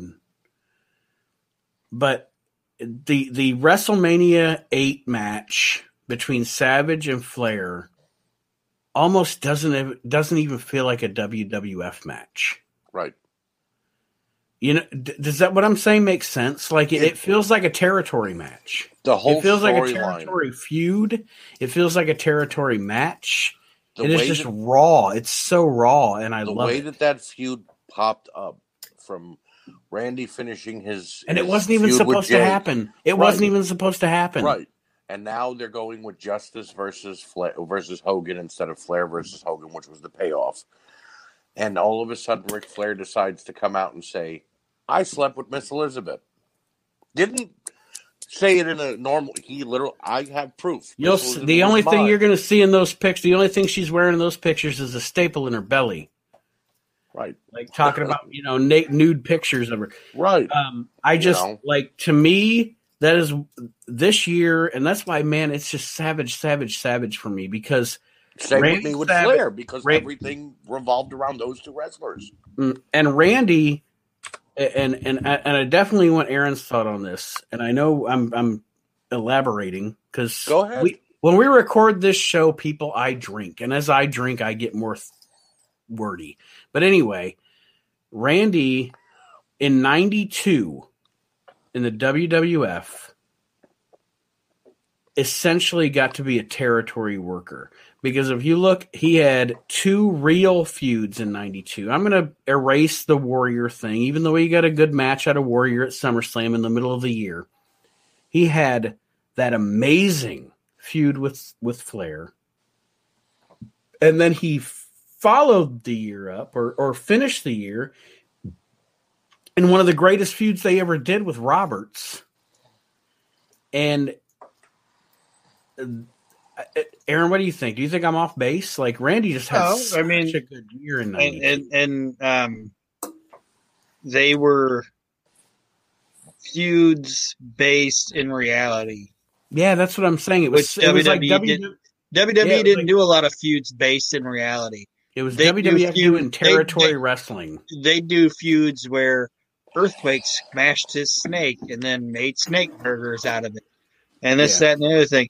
Or you know, oh, this guy um, beat me up and cut my. I, I always just said cut my hair, but we just did like hair. But you know what I'm saying? Like Mhm. there Right. would be there would be things like that where guy- okay And in, in 92, Savage in was like, '92, Ra- Randy Savage is great because you know what? If somebody told me that they they fucked my wife and told a bunch of people that they that they fucked my wife, I'd want to kick their ass too. Right. Okay. And then if somebody came to my wedding, fucked it all up, and then smacked my wife in the middle of the ring, Right. I'd want to beat his fucking ass too. You know, Well, like yeah, I'm, Randy so- had I'm sorry. Randy. I'm sorry. I'm sorry. I went opposite there. I went opposite. I he he started the year with Jake, Right. and then went into Flair. Yeah, I kind of Well, went opposite there. What I was going to interject is that if you think about it, neither one of those feuds were planned. Jake and Undertaker were supposed to feud with Warrior mm-hmm. because it was the whole Jake teaching Warrior how to beat the casket, and then Warrior left after that. So Jake and, and Undertaker went towards Savage. And, if you want to watch some with- terrible shit, watch fucking Jake Snake trying to teach Ultimate Warrior how to do anything. Yeah. Trash, man. Here's what's interesting about '92 and Macho. they were doing coke too, uh, Aaron. Oh yeah. you look at you look at eight when when Savage is quote unquote the guy, but he's still behind Hulk. Right. hmm Two, fucking Savage, I think passed Hulk in popularity because people at '92 were like, "All right, enough of this fucking Hulkamania shit." Like they started to really, you know, But see, Hogan knew it though, uh, uh, Kyle, but he refused to move out of the way of the main event. And if you think about it, when you look at modern day wrestling in the same regards, CM Punk being the Savage and John Cena being the Hogan at WrestleMania 29, it was Punk defending the world title in the fifth match and John Cena versus Rock for no title in the main event. So it plays itself out that Hogan refused to move out of the main event. So Savage said, "Well, you know what? Fuck it. It's WrestleMania. I'll make this the main event." and you know what? And, I- and I agree with you, but I think uh, again, I I'm trying to fucking rationalize Vince McMahon, but I think Right. the the thought process might have been at that time was we really fucking screwed the pooch at fucking WrestleMania 18. We should have had Rock versus uh, Hogan go on last. This is wow. this generation's you know Rock versus Hogan with Rock. Right. Let's not put it on you know. The But in uh, the biggest thing, all right, WrestleMania 8, to talk about it for a second. The biggest thing they were protecting by putting on Hogan last was that they knew Warrior was coming out to save Hogan. Yeah. That could have been done in the middle of the show. It didn't have to be at the ending.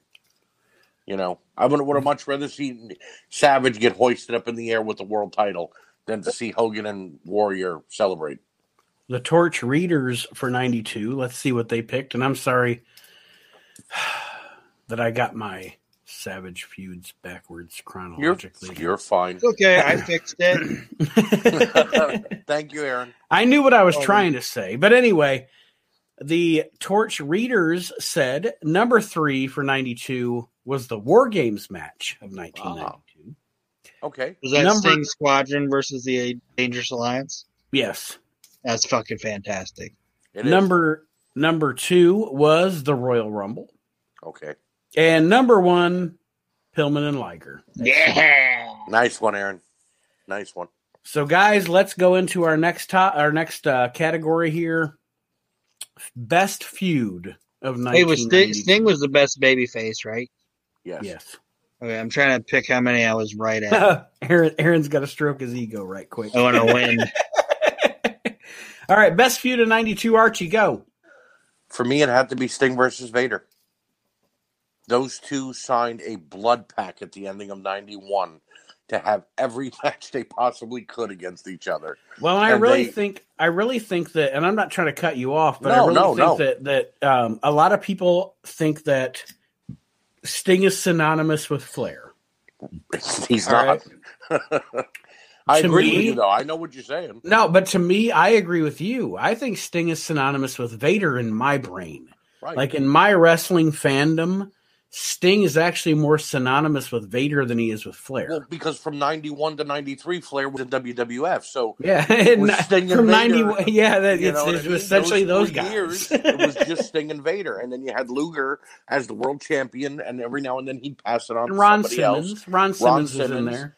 But the two main guys in WCW, you had the the monster heel Vader and the flagship bearer of the company, Sting. And whether it was a strap match or those hokey Halloween Havoc spin the wheel, make the deal, you know, picture uh, videos, or they Mhm. worked well together, and it shows because throughout their entire WCW career, it always went back to Sting and Vader. Yeah. had that Burger King of Death match or whatever. Yeah, Aaron, it was what was White your, Castle of Fear. I was joking. Yes. what's your pick, Aaron, for best feud of '92? Um, we just elaborated on it a lot. Um, it's Ric Flair versus Randy Savage. And that is uh, no spoiler here. That is my, obviously my pick, seeing as I've you know elaborated on it a lot in this show. Um, that is definitely my pick for feud of the year. Kyle, Uh, Vince McMahon versus Ultimate Warrior. Kyle goes for backstage feud of the year. good shit, pal, or maybe Yeah. bad shit. Versus All right, so let's see what the torch readers said. Best Are we feud going to of- pause after this one? We can. We can take a break. Uh, best feud of 1992. Number three, Vader and Sting. Ah, Number two in the USWA, Jerry Lawler and Jeff Jarrett versus the Moondogs. If you have, shit. if you ha- stop it, if you haven't seen it, if you haven't seen it, I'm a Memphis guy, but anyway, if you I haven't like seen it too, folks, but come on, it really is good. Memphis.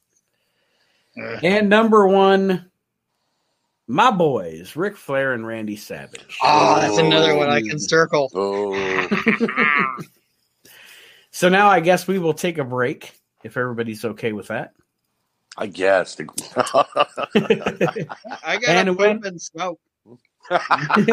when we return, we still have Best Pay Per View, Rising Star, Career Tailspin, Tag Team, Best Promos, Worst Promos, Most Underutilized, and Most Overpushed of 1992. We'll try to make it under an hour. Jesus Christ. The We Can't Wrestle podcast will return after this. Wait, All right, wrestling fans, it is another three parter in the We Can't Wrestle podcast. Nate, Aaron, Kyle, and Archie back with you discussing 1992 in professional wrestling. Here we go. We're the next topic Pro Wrestling Torch newsletter awards. Best pay per view of 92. Archie, take it away. um, again, I told you guys that I have a biased uh, list, and I went with the entire Royal Rumble 1992 pay per view. Mine I'm as well. And spoiler alert, it is also mine. Um, as much as I love WrestleMania that year, the Royal Rumble kicks the year off in a way that um, in the No, well- WW in the WWF and WCW any any promotion in the 90s uh, uh, for sure you'd never seen and the Royal Rumble match is fantastic. The the the card leading up to it is fantastic. Um, Yeah, I overall, I, mean- think I agree. You had guys on the on the lower card that weren't just there for a paycheck; they were literally there to make it a main event feel for the entire card. Mhm. You know what I mean? And eh, you know, I Jake the Snake and Piper feuding throughout the entire night, leading into the match. Roddy Piper getting the feel good moment of becoming the Intercontinental Champion, and then going into the Royal Rumble and he cuts a promo and he's like, "And I'm going to do something no one's ever done. I'm going to become a two time champion in all in one night." You know what I mean? Mhm. And then Flair's iconic promo at the end of the show with a tear in my eye is by far my favorite promo. I don't care what anybody says. I have two favorite promos in this world, and they're neck and neck. Flair's with a tear in my eye, and Shane Douglas when he thrusts down the NWA title and tells every former champion that they can kiss his ass. I don't want to leave 1992, but I would also put up Dusty Rhodes Hard Times promo. No, well, no, no, that's in my heart. That that's not a favorite. The Dusty Rhodes Hard Times is something I will quote to this day. You know, when I'm having a bad day, I put on the Hard Times promo. Give him a watch and a kick in the butt. right.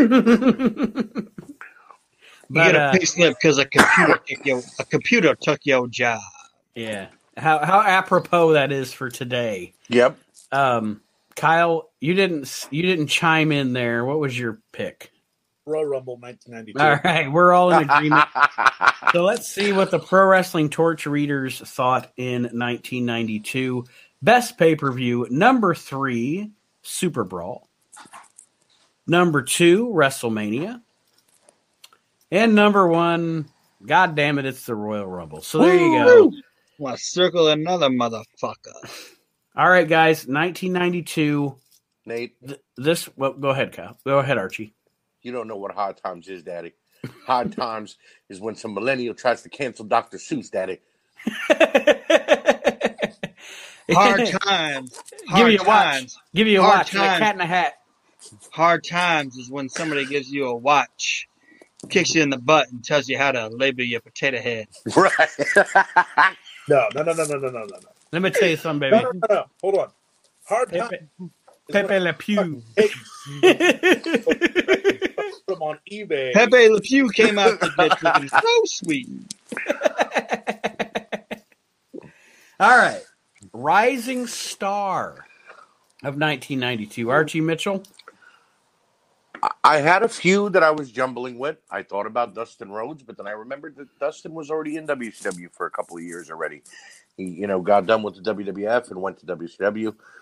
For me, it was Mick Foley though, Cactus Jack.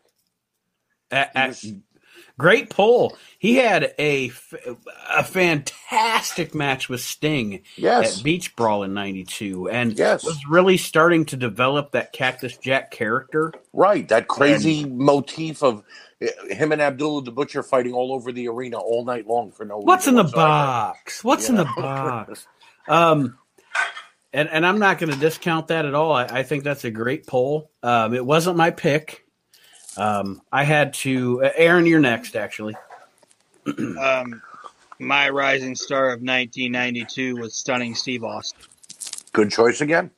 Very absolutely. good choice. Um, He was Stunning Steve was was great.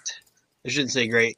Stunning Steve was was was cool in in Texas, and and Stunning Steve was cool in like '91 when he first got to WCW and he was with Lady Blossom and everything like that, and was like the T like at the time he was like the longest reigning TV champion and everything like that. But in like '92, Steve um, obviously became a different performer when he became stuck when he became Stone Cold and Nate, you and I have talked about this. And there's it's like the tales of two Steve Austins, you know. Definitely. Yeah, but in '92, in '92, Steve was fucking killing it, man, and and was doing fantastic work with like Dustin and Steamboat and just fucking Yep.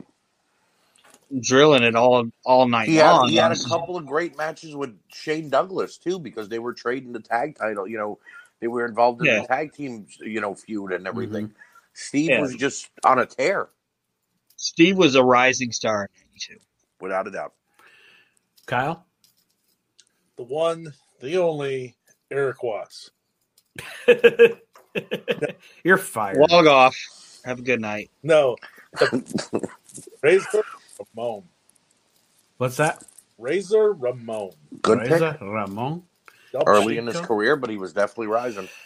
Um, definitely, and and he got the he was Scott Hall was so good that he was one of those few guys that got immediately thrust into the main events. You know, Yep. Uh, because I mean they saw it. You know, I mean, in reality, Scott Hall had been around since fucking '85. Right. You know, but absolutely the the the gimmick, the character, really kind of coming into his own, um, defining himself. You know what Uh, I've realized over the last couple of years too, Nate? What's that? Razor Ramon, the gimmick, was not that much different than the Diamond Stud. Oh no, no. Except he spoke. That was the Ex- only difference. Except Vince McMahon knew how to use him. Right. He actually knew how he told him go out there and cut a promo. And he cut a promo. Hey yo, I cut You a know? promo. you know? Um, I fucking love when he's in that fucking restaurant and they're like, "Was this the bill?" He's like, "I should fucking." I got, oh, you want me to bust my own table too? it is good. It's so good. Um, Um, Now- can I say something about Scott real quick? Yeah, sure. go ahead.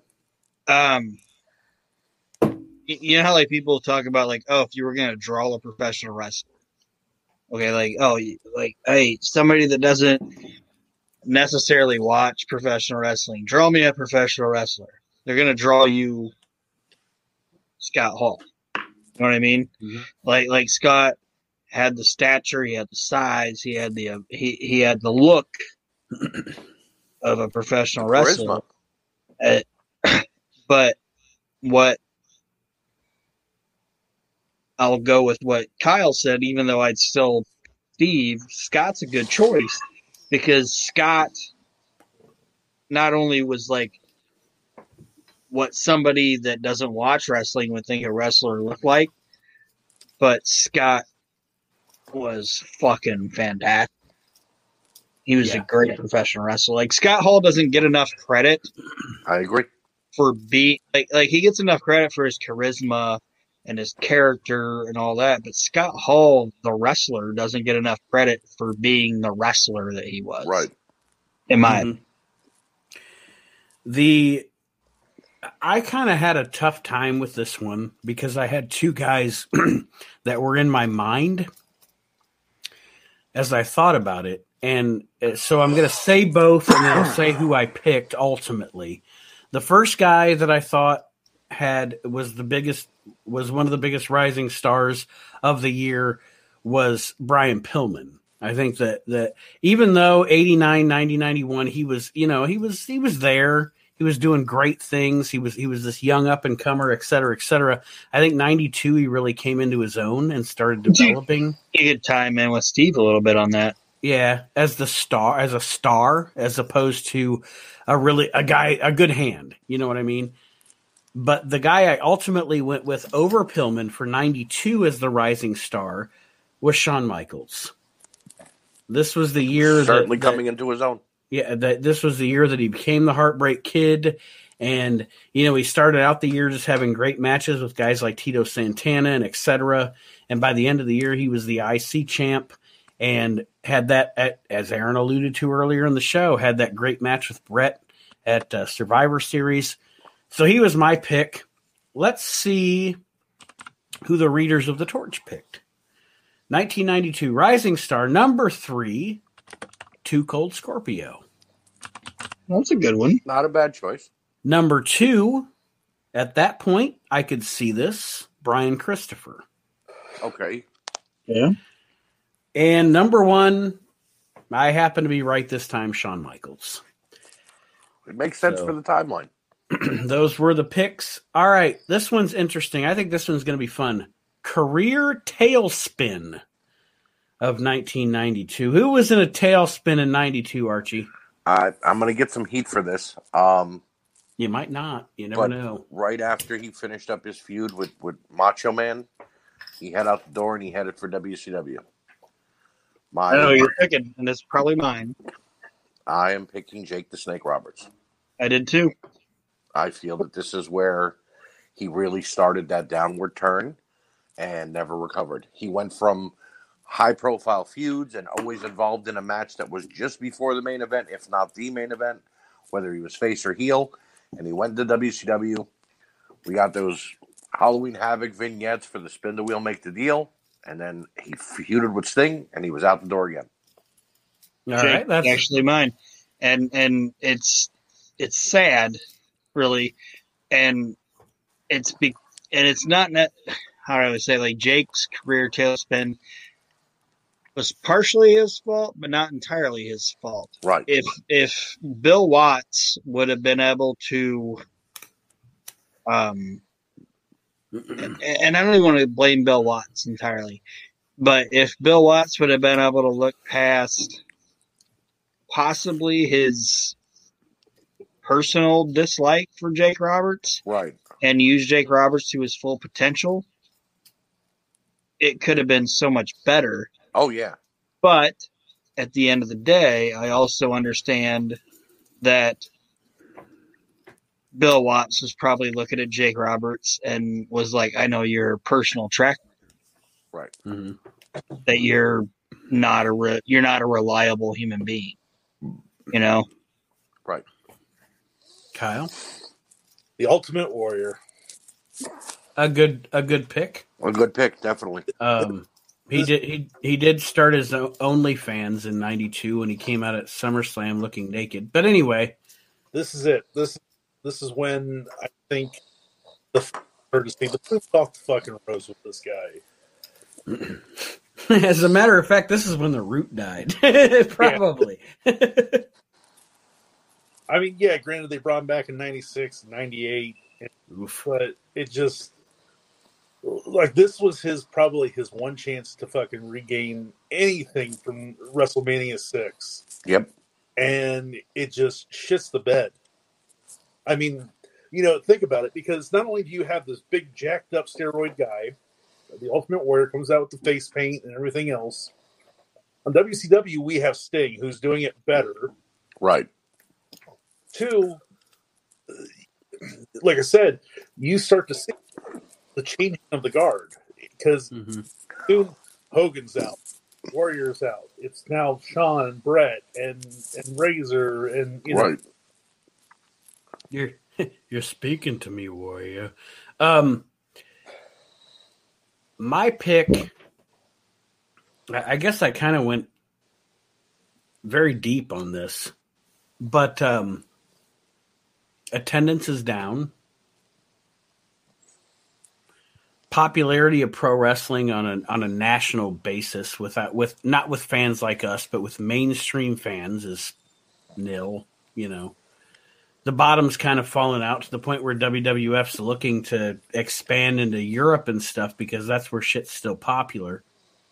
Oh, Vince. No, Hulk Hogan.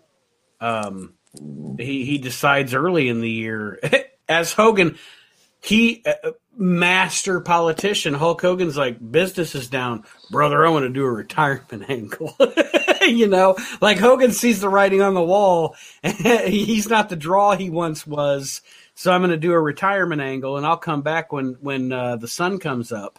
Right. Um, Oh, and when But- you put the belt on somebody that could actually lead the company, like yeah, that, yeah, I'll come back and then beat him for it. And that didn't work out for him either. But Nope. anyway, I, I give it to Hogan. Like I think ninety two is, is finally the and and you know we can fast fast forward to ninety six when he reinvented himself. right. But to me, from ninety two to to when he turned Hollywood Hogan, Hogan was just another you know just another guy. He Look, wasn't a key on. factor. Look- look at '94 when he goes to WCW. It, it's kind of a cool thing for like the first month or two. and then it becomes But Uh, then, but then, Yeah, but the- Hulk, the- Hulk, Hulk, who do you want to work with? Can I work with everybody I worked with from like '87 to like '91? yeah. The reason I would the reason I wouldn't say it's a career tailspin. Well, uh, we're talking in the did- context. We're talking in the context of that year, though. Like we don't No, know the, the- future. But no, I'm still saying that. The reason I wouldn't say it's a career tailspin is because he was still making Hulk Hogan fucking money. Right. He was still Jake paid. disappeared until like Jake- '95. Jake. Jake went to WCW and had a multi-million dollar contract when he went there, and then Bill Watts took over.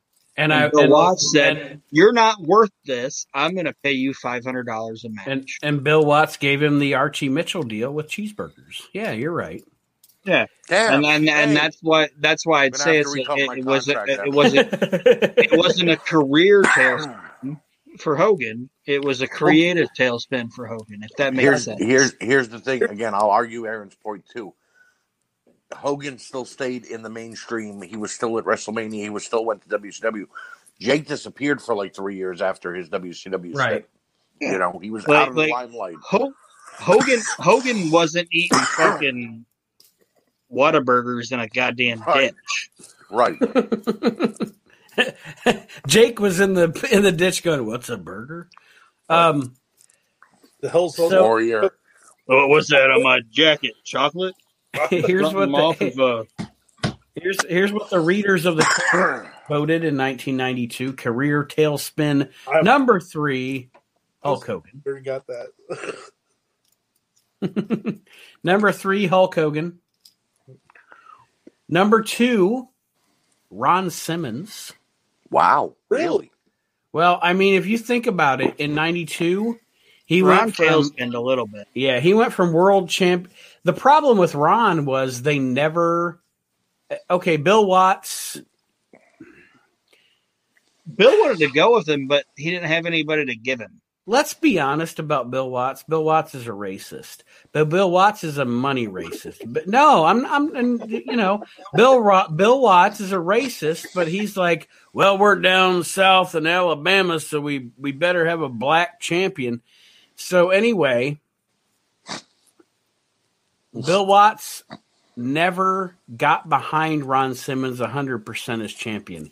He made Simmons champion because he knew that it would draw in the markets he wanted to draw in, but he still focused on Sting.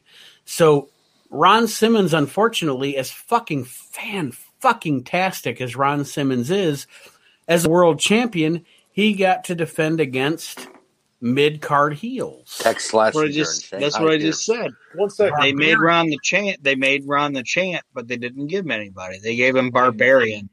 Yeah, and that's not a I knock on Barbarian. Barbarian. I love Barbarian. I'm gonna play devil's advocate real quick for Okay. Ron Simmons Sting thing. I'm not saying that fucking Bill Watts isn't a fucking old racist, but He is, and he was, and he always will be. I'm not saying that. But what I'm saying is, if you have Ron Simmons and you have Sting, and you look at the money you're paying Sting, you're gonna be like, well, fuck, we're paying him all this money. We better fucking use him. Or you could tell him, like Jake Roberts, you're 500 a week and a cheeseburger. Yeah, but I'm, I'm just playing devil's advocate to your devil's advocate. I think that's the problem. Hmm. It's- I I have a The dumb problem question. is, Kyle, we are both devil's advocates. I have I have a dumb question that I, I can't remember. I can't believe I forgot this. Who did Simmons lose the world title to? Vader. Was it Vader? Okay. Yep. Yeah, All right, he won from sure. Vader, He lost beat, to Vader. he beat Vader. Vader. He beat Vader for the title in front of a black audience, and then Vader beat him for for a title in front of a white audience. And there you go. There's Bill Watts booking, ladies and gentlemen. All right. Um, so who was number one? Number one, and and actually, when I thought about it, this isn't a bad pick by the readers of the torch. Tailspin of two of 1992, Owen Hart. Wow. Owen really wasn't doing anything before '92, though. But no, no, before 92, he was seen as like a Brian Pillman type where he was an up and coming rising star. And then by the time you get into 92, and this is no hate on Koko, but by 92, Koko was, eh, you know, Right. past his prime. He gets saddled with Koko and pajama pants. And then he gets uh, tobacco spit in his face by Skinner at WrestleMania Right. and just overall, I, I can't disagree. I mean, I disagree with who's number one, but Owen really did have a career tailspin in '90. I guess. I guess. All right, guys. Tag team of the year, 1992. Archie. For me, I'm a huge Dangerous Alliance fan, and it had to be Arn Anderson and Larry Zbyszko. Okay. They were, I believe, they were known as the Enforcers, uh, as the tag team name. hmm and they played off of each other so well. Uh, Arn being the the brutish, you know, enforcer, and Zbyszko being the chicken shit heel, but with a good background as a brawler. And I mean, they were a great tag team. I think they were three time tag team champions. feuds with uh, Scorpio and Bagwell, uh, Ricky and Shane Douglas, and Ricky Steamboat, uh, Dustin and Barry Windham. And then they were interchangeable with Bobby Eaton every now and then, too. So kind of made them a, a great tag team. They called Larry. They called Larry the Cruncher. Yes. Cruncher. The 'Cause he- Cruncher. He broke Barry Windham's hand in the door. Yeah. Which Aaron? that's funny because they they they pull up to that event and like Mhm. Bischoff's waiting to interview him, and then fucking Barry's Ba- Barry and fucking Dustin pull up in this Porsche, and Yep. Barry's going to get out, and fucking Larry kicks the door and crushes Barry's hand. No, He's Arn, like, Arn "Ah." goes, Arn grabs his hand, pulls it forward, and then here comes Lizabisco and goes crunch. So it yeah, all and like up. crunches his hand, but Yeah. then Dustin's like, ah shit, and then he just like kind of jumps from the passenger seat into the like driver. the driver's seat and just looks at Bischoff. I like, "We got to go to the hospital," and he drives away. And Larry and Eric's just like, "All right, That gave me a great idea. what?" What? when we have a really good show, we won't be the pro wrestling porch. We'll be the pro wrestling Porsche. But anyway, Okay. that was going back to earlier in the show when I fucked up. Hey, Aaron, what was your Um, favorite tag team of '92? Well, I'm gonna I'm gonna tell you my favorite tag team, but I'm also gonna tell you what Arn that I've heard through several shoot interviews used to call Larry Zbyszko when they were the tag when they were a tag team. Do you know what he called Larry Zbyszko? What? He used to call him the the cigar store Indian. Why? because Arn said he would be out there bumping and doing everything, and Larry just stood on the corner doing nothing, like a cigar store Indian. That's funny. All But right, so my what's your tag- choice? My best tag team of 1992 is the Steiner Brothers. Agreed. Spoiler alert. Agreed. The You- you Steiners don't- had You, you don't get much better than Rick and Scott. From And like you don't- 89, it, it, it, from Hey, 89 to 93, you get nothing better than Rick and Scott. And hey, listen, in 92, you have Rick and Scott versus Dr. Death and Terry Gordy. Holy shit. That's those are the best tag matches that year. Hands down, end of story. Uh, Just just four guys beating the fuck out of each other. Like each we talked about it earlier when we talked about the match of the week. Real like wrestling looking real and looking like a fight at this time in this era, nobody did that better than the Steiners in tag team wrestling. Mine, mine is also the Steiner brothers.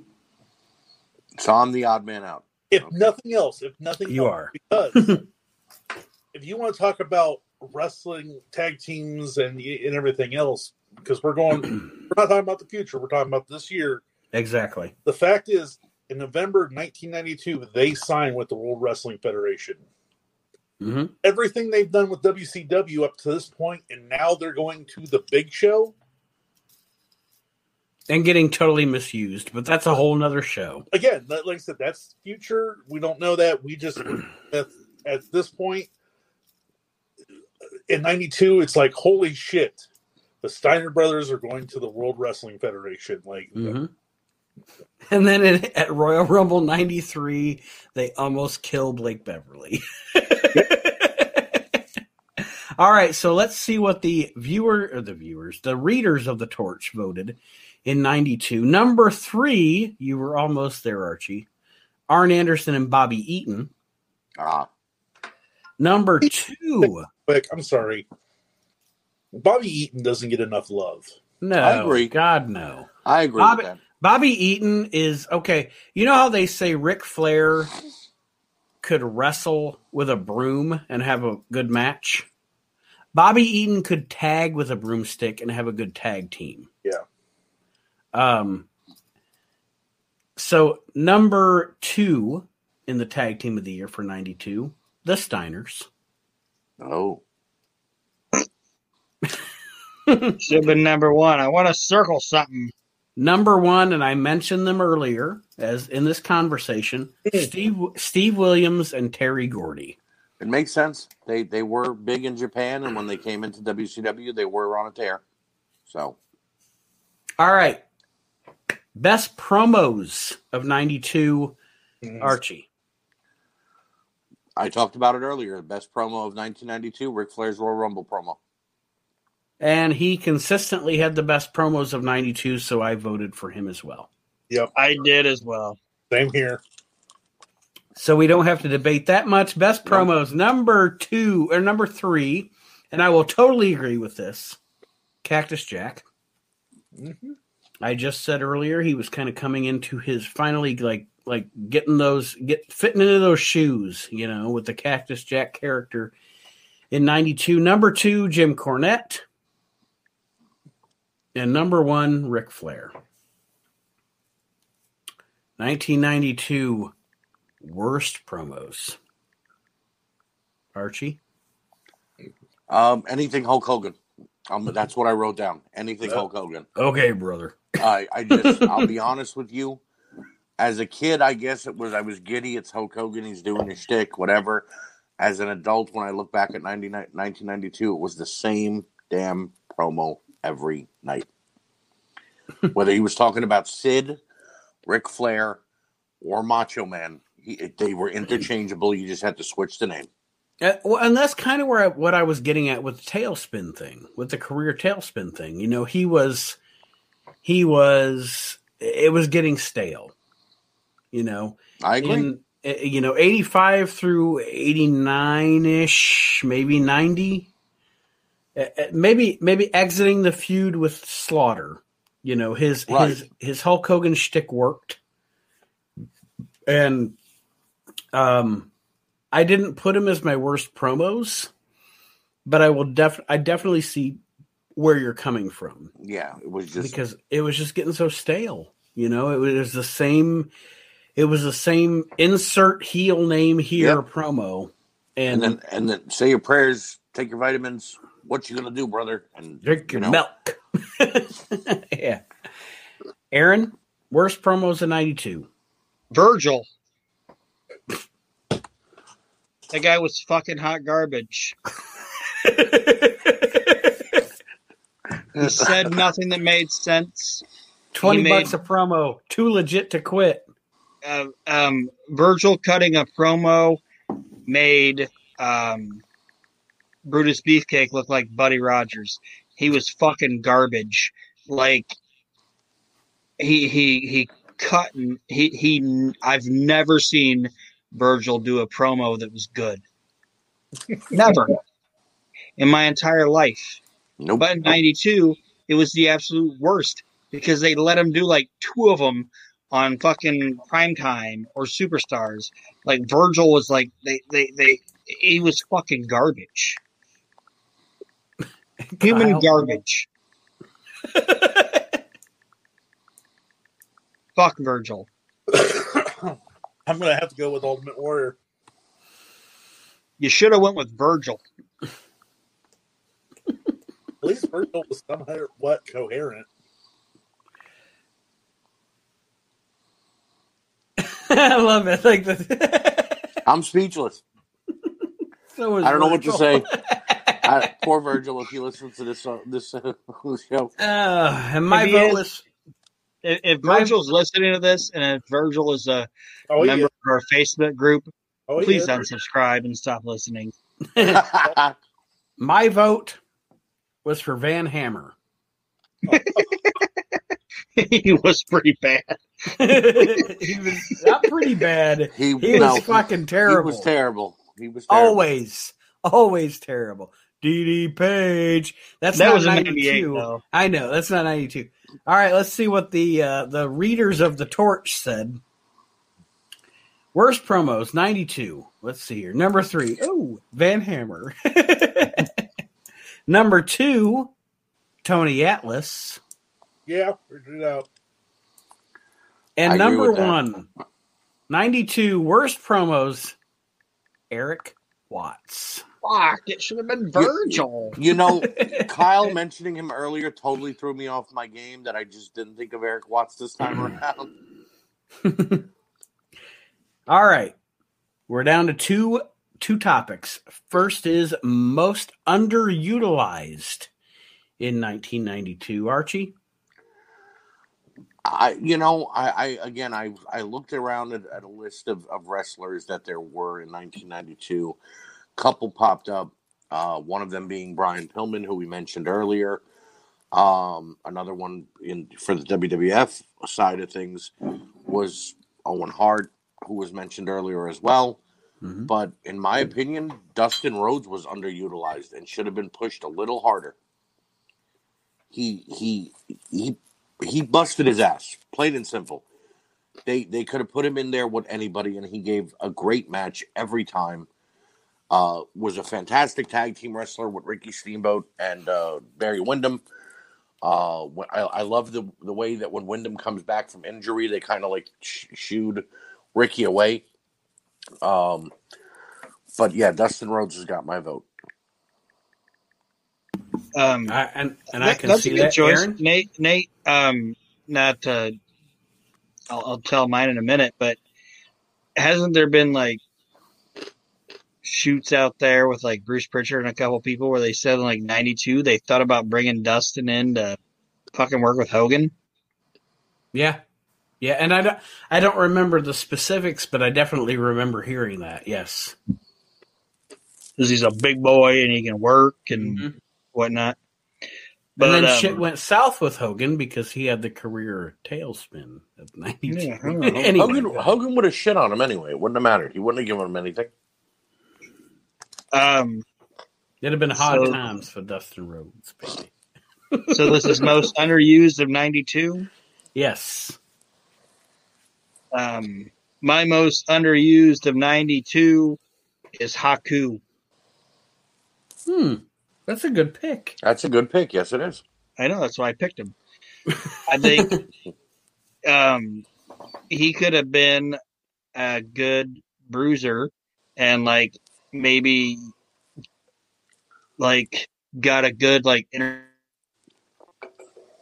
intercontinental title feud out of him. He could have done a lot of good shit with the guy and and and like Haku, I could put Haku on my list for a lot of years up until like he became Meng and they put him in WCW and then they actually kind of started doing shit with him in WCW. I think I think Haku is a super super underutilized wrestler through his entire career. I agree with you on that. Uh, you know, when he was in WCW as Meng, um, he didn't have to be in the Dungeon of Doom or with the Barbarian again. They could have just let him be, you know, the monster heel that he was, but they had to saddle him, I guess, with a tag team partner. For lack of Which I of, uh, love the Faces of Fear. Don't like yeah, no, Faces no, of Fear is fucking awesome. I love him, but my point is, Haku could have been a, a monstrous United States or World Television Champion, an unstoppable Yeah. heel. He didn't need a tag team partner. Thank God he had one that actually, you know, was great with him, Barbarian. But as Haku in the WWF with Bobby Heenan, he was awesome. Yeah, and like I said, I think in like '92 they could have done. I I honestly think like a Bret Hart Haku Intercontinental Title feud would Would have been fucking great. How about a singles feud with Davy Boy? Yeah, anything. No title involved. Anything let with these Haku guys would have tee been off great. on each other. Yeah, so that's my choice. Kyle? Because I don't know, you might. Hopefully, you can see where I'm coming from with this. But You say Erik Watts again. in 1992, underutilized Scott Norton. Okay, not a bad choice. Not a bad choice. Always been a fan of Scott Norton. Is he is that holdover of that old school what pro wrestler used to be. And granted, like I said, he was he was with New Japan and stuff, and he was coming over for WCW. But still, it's like, can you imagine if they had put some shit behind him? He he I was like that physic- Norton. Yeah. Oh, yeah. He was Scott Norton is to singles wrestling what the Steiners are to tag team wrestling, if that makes sense in this time in this time frame. He had the potential to be um, that badass guy you put in matches with with a Steve Williams or a Terry Gordy or or who have you, and and and maybe not necessarily a world's champion, but most definitely like a U.S. or a TV champion. Yep. Definitely. With that, yeah. He could have been a WWF guy too. Oh, absolutely. Let's be honest. Absolutely. That fucking chest and fucking goddamn, that guy was. I think he might guy- even been. I think he might even been on my list to like you know when we were talking about like guys that never worked for the WWF. Like why didn't this guy work for the WWF? I think Norton was on my list. Mm-hmm. Like Norton, Oh, he's a, such a badass. How he never had any title in WCW is beyond me. How he never made it to the WWF is Well, beyond me. Well, that too, but Which I what I just when said. He was when he was with Buff Bagwell. They could have been tag team champions in a series contender, yeah. or put him with anybody. He was with Ice Train. They could have been a tag. They were feuding with the Steiner brothers for God's sakes. yeah. You know, it just made no sense. It's like they let him be who he was, but yet they also let him get squashed by the Giant three or four times. You know, I I kind of had I had two. Again, this is back to my kind of tie with Michaels and Pillman, but I kind of had two this year and the most underutilized in '92. One of them was Bobby Eaton, um, because I think even though you he, Bobby Eaton was never fantastic on the mic. Okay, he was he was he was a simple promo guy. But that didn't matter because if you could find someone to put with Bobby Eaton, like like Cornette, like fucking Teddy Long, I don't care. Put put a mouthpiece with Bobby Eaton, Right. and then have them brag about he's the best wrestler in this business. Again, maybe not a world champion, but you could put. I mean, and, and they put him with with Paulie. what And do they I- say about like Bobby? He'd be like, "What'd you do, buddy?" I, I that's how he talks. Yeah. I I listened But- to a shoot interview with Cornette once about him walking out of WCW, him and Stan Lane, and Bobby walks up to Corny and he's like, "I want to go with you," and Cornette looks at him and goes. Dude, you still have a year left on your contract, and Yeah, that- two hundred and fifty thousand Actually- a year. Don't Actually, what they do, what they do, what, what Cornette said was that Stan and Corny were like, "We're quitting, Right? done." Bobby's Wow. like, "I'll go with you. Let's go." and and all he sees is all he sees is Stan and Bobby. All he sees is Stan and Corny picking up their bags, and Bobby's like, "What do what are we doing? Where are we And going? Stan's What are like, we we doing?" just quit. And he goes, "All right, uh, I'll go with you." And they're like, "No, buddy, you got because kids and Bobby shit. had You gotta a stay." year left. Bobby had a year left, and it was a two hundred and fifty thousand dollar contract. Why would you leave? That You reminds me. know, That Go ahead reminds, stay. Reminds me of Jericho when he left for fucking WWF. Ralph was like, "When are we going to New York?" right? When are we going to New York? Jericho's like, "How the fuck does he know fucking New York?" Bobby Bobby was my runner up for the year, but actually Okay. my my underutilized of the year was what the torch readers apparently picked as the career tailspin of the year, and that was Owen Hart. Owen Hart. Wow. Okay. Um I was with Owen too. I had him. I was juggling him. he he should have he should have been in the mix much sooner than he was. He didn't have to be going for a title either. He could have just been in a good feud, not with Skinner. Yes. Not with Skinner. Can I can I say this? I know we're not supposed to look at this with like hindsight or whatever, oh, go ahead. but I'm I'm I'm glad he wasn't. I'm really glad he wasn't because because say you put Owen Hart in 1992 as babyface Owen Hart, and they try to push him and it doesn't work. I don't True. think that Vince McMahon has the um thought process of okay, let's go with it, let's try it. I think I I think it wouldn't have worked in 92 and I think Vince would have said why would we go with him in 93 he was a failure earlier.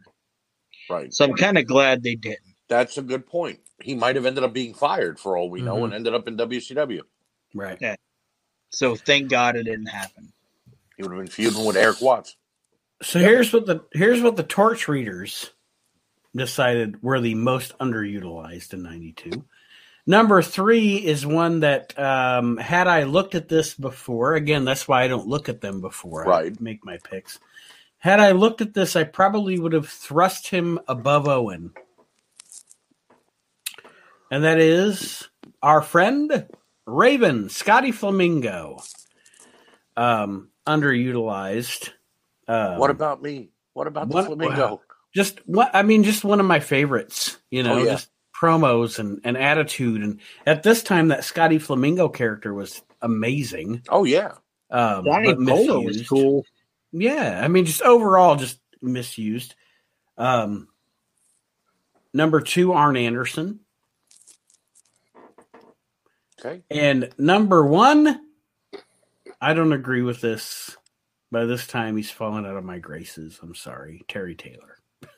Yeah, that's not on. There's no no Like if we were talking about 1989 in the WWF, or ninety, even ninety, even Yeah. ninety in the WC when he went back to WCW. You know, it's no. Why? Why? That's underused. What? He's underused because he can't do anything anymore.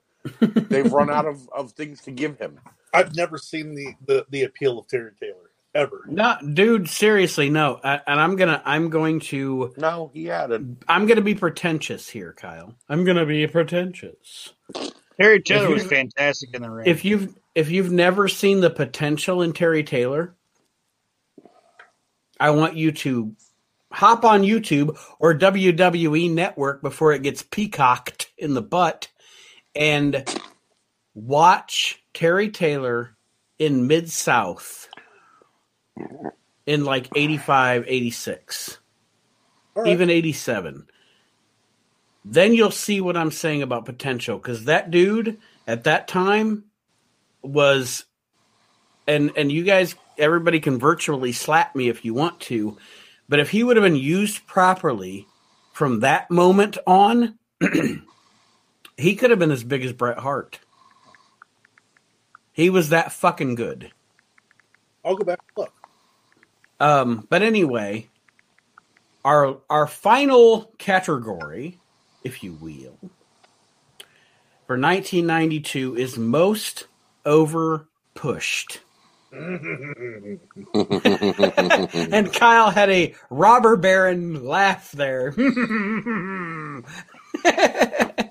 Archie, what's your your pick for most overpushed? Well, let me tell you something, brother.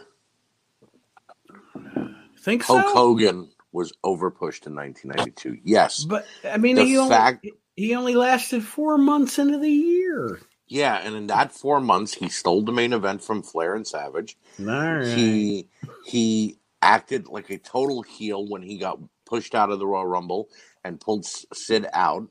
Uh, and basically, he did the same old, boring, tired shit. and that is a valid point.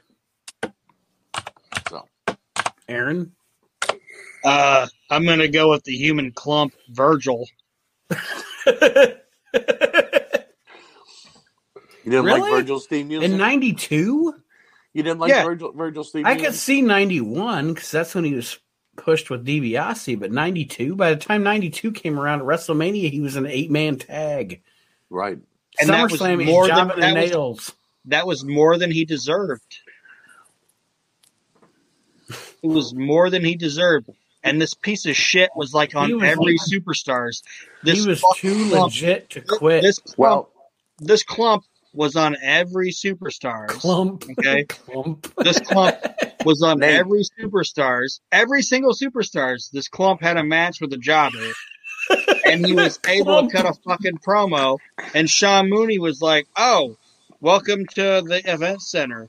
Let's see what the human clump Virgil has to say." And then they go to this stupid, shitty promo with this piece of shit. And then he cut a shitty promo. and then they make us watch a shitty match. And they were trying to make you think that Virgil was something that he wasn't. And he was a piece of shit. He sucks. Virgil Nate- sucks. And, Nate? and Vince McMahon was like, "That's a good clump, pal." Nate, Fuck that clump. Mm-hmm. when's when? I know it just passed. When's Aaron's birthday again? March third. March third. Okay, I know what I'm getting him for for his birthday next year. Oh. It better not be a clump. No, it's it's going to be the cam Virgil's cameo. What is It's going to be a, out? a Virgil Elite. No, I'm getting him getting him a cameo video from Virgil with his nut hanging out, You you should make a clump. Hey, look at my clump. Take a and put a. Virgil and put a Virgil head on it. Look at my clump, Aaron. I, I promise you, there will be multiple Virgil gifts coming to Aaron on his birthday. Virgil was over pushed in '90. Okay, if you say so. I'm not Fuck arguing the point guy. with you. Fuck that guy. Kyle, Overpush, 1992. I might be in the I might be in the uh the minority here, but uh Sid Justice. okay. You had a guy that wasn't ready and they just kept pushing and pushing and pushing this guy to the point where people got sick of it. I don't know if it's so much it was Hogan, because had you had the right opponent for Hogan, i.e., maybe Flair or even Savage, maybe things would be different. But I curse you. Oh, but I understand the point. I understand the, the appeal of Sid Justice of, of fucking Psycho Sid. I get it, but they just pushed it. it He hadn't fully found himself. No. I don't. I don't know that he ever did. But, No. but what I will tell you is, the most that I was ever a fan of Sid was in 1997, Mhm. and and I, I actually dug him in '95 with the feud with Shawn. I'll but say- I will. Ag- I, I'm going to agree with Kyle, and I'm. I'm. I'm. You know what, Kyle? You changed my mind. I'm still going to say who I picked, but you changed my mind. Yes, he was not ready to main event WrestleMania yet. Can I say this? Sure. Um, this. That's funny. All right. Um, um, Vince McMahon, Vin, and I, I'm not even going to say the WWF. Vince McMahon is the only person that ever knew exactly how to use Sid Vicious. oh yeah, that's absolutely true. I agree yes. with that. Yes. Like, Like we Vince have Mc- this, we have this big fucking monster As much as as, no fucking idea how to talk. As much as like- much as Vince McMahon, as much as Vince McMahon and Hulk Hogan found their synergy and created uh, the probably second biggest boom in wrestling history besides Austin. I agree with you, Aaron. Sid, to me, is what Vince McMahon visualizes as a professional wrestler. Yeah. And then and Yep. then he got him and he was like, I think he's kind of a mental midget. and he can't speak. So let's not call him a mental midget. Let's just say he's psycho. So Yeah. when he speaks improper, we'll just say, Oh no, he's God, not that guy's that guy's crazy. he, he's not a Riri. he's crazy. He's cray cray. You know? He's cray cray Sid. He's psycho. He has no idea what he's saying because he's insane. You are half the man that I am, and I have half the brain Brain that you have. do. you know, when you read, when you look back at that promo and you see the look of astonishment on Sid's face after he delivers the line, you realize he, he for a split second he goes, "Damn, I fucked up." What? No, and then Nash you- is on this is keeling over in the ring. I eh, I just I just picture Sid like nervous farting in the ring. um, now let's be honest. or, or when he fucks up and he looks at Jim Ross and he goes, Can we do that again? And Jim's like, No. We're live, we're buddy. live, pal. We're live, pal. Um, Kyle changed my mind. I agree now with Sid. So you're going However, with cray cray, but really a re re. right? Yeah, cray cray Riri, cray cray Riri. Um, my original pick, though, just to put it out there, was Van Hammer. Okay. Man, the Maxon boys have been hating on Van Hammer all week. Uh, the well, we. Oh, hate Van on- Hammer's trash. No, we well, yeah, Van Hammer's garbage.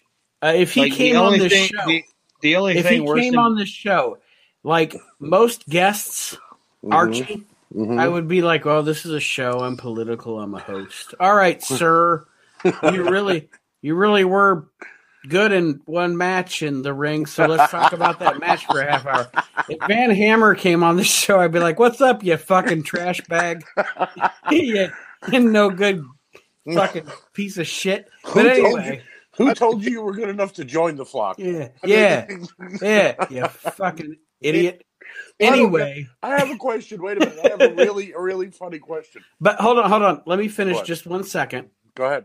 I'll wrap it up. Um, Which is what I wish Van Van Hammer's dad would have done.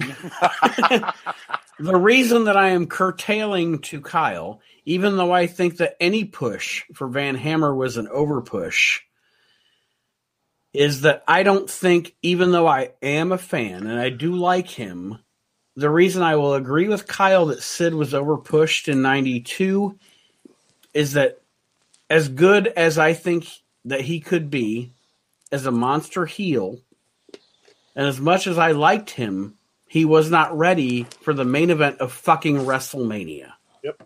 So there you go. That puts it over the top. Although I originally picked Van Hammer, I agree with Kyle. It's Sid. So let's see what the torch readers said, and then Kyle you, or Archie, you can finish your thought. Okay. Come on, Number brother. Number three, I do Give not. Agree, number three, I do not agree with at all because I I am a mark for this guy, Tatanka. Wow.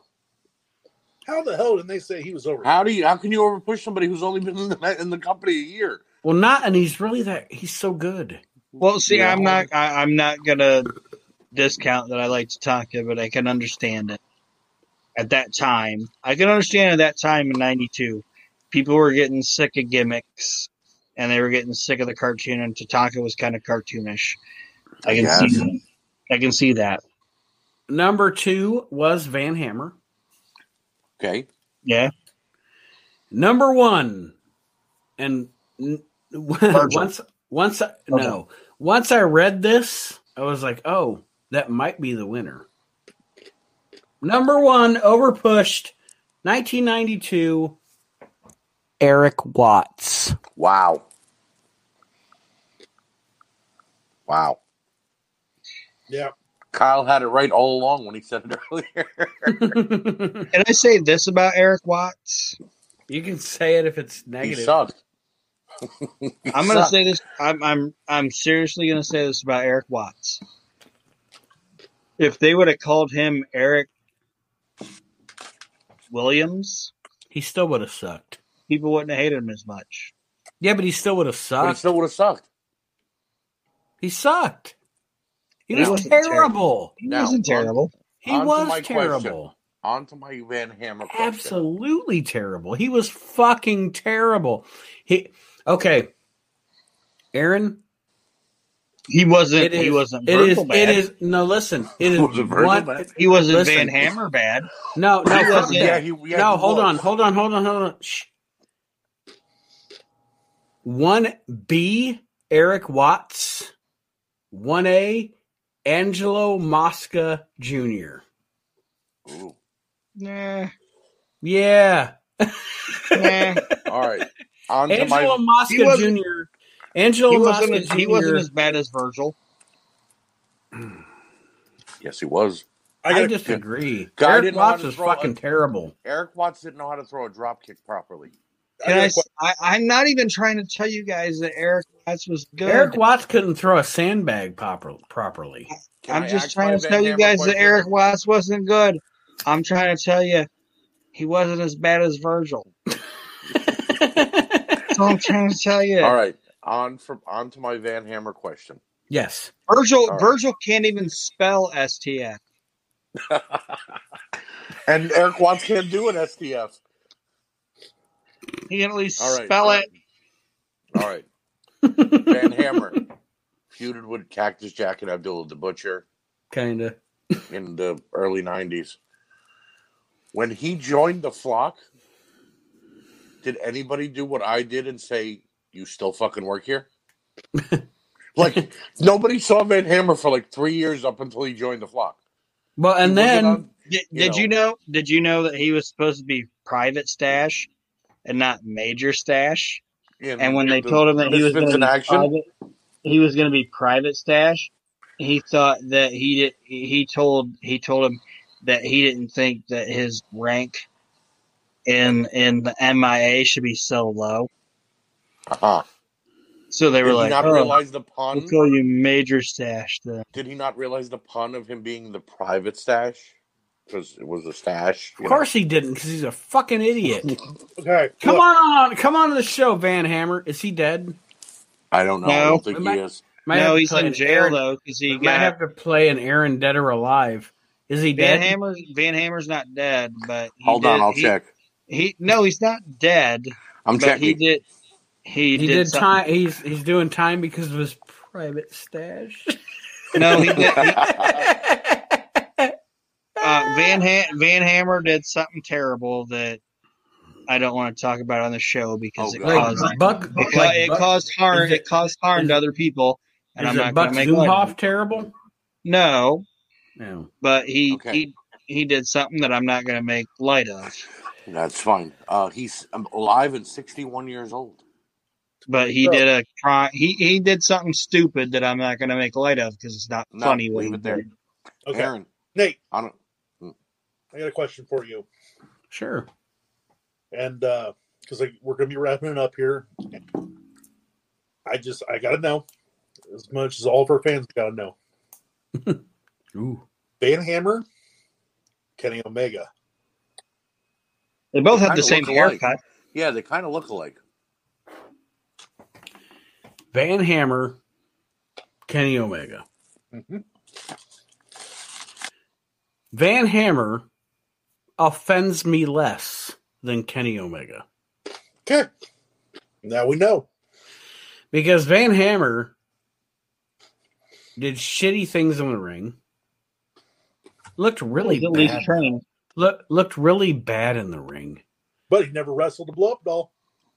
No, he didn't. And, and and that's what I was about to say. We talked about it earlier during the match of the week. Whether shitty or not, at least it looked like a fight. When Yeah. Kenny Omega goes in the ring, it looks choreographed. Uh, uh, Kenny Omega, okay, Van Hammer is really bad professional wrestler. Okay? Kenny Omega is really bad in Michael Jackson's Thriller video. Um, thank you, Kenny. Go fuck yourself. I mean, and he probably would, Yeah. or at least you know one of his wrestling opponents. Aaron, Archie and I had a great exchange this week, Yes. guys. Behind the scenes, yes. Archie Archie was going to send me something that I won in World Championship Customs. By the way, if Yes. you haven't joined that group yet, Why the fuck and he not? was joking with me that he sent me a Kenny Omega uh, uh, uh, mystery box instead. And uh, I don't I don't remember what I asked was in it. it was it was French fry shaped in Kenny Omega's hair and a ketchup face. It was uh, ramen it was noodles. some, it was something ramen like noodles. that. It was I jazz think I said- gloves. I think it said blow up dolls There and was a blow up doll. Jazz finger gloves. It was the whole whole nine yards. I got it on Pro Wrestling Tees for thirty nine. Sparklers. I put sparklers, in there too. Yes. Yes. Fuck All Kenny Omega. You know what? Van Hammer greater than sign Kenny Omega. Fuck you, Kenny Omega, you piece Aaron, of shit. How many did you have correctly? How many did I have correctly? Yes. Oh, Archie had- and Aaron are still doing their gimmick. Sorry, folks. Yeah. It's still real to me, damn it. Only one.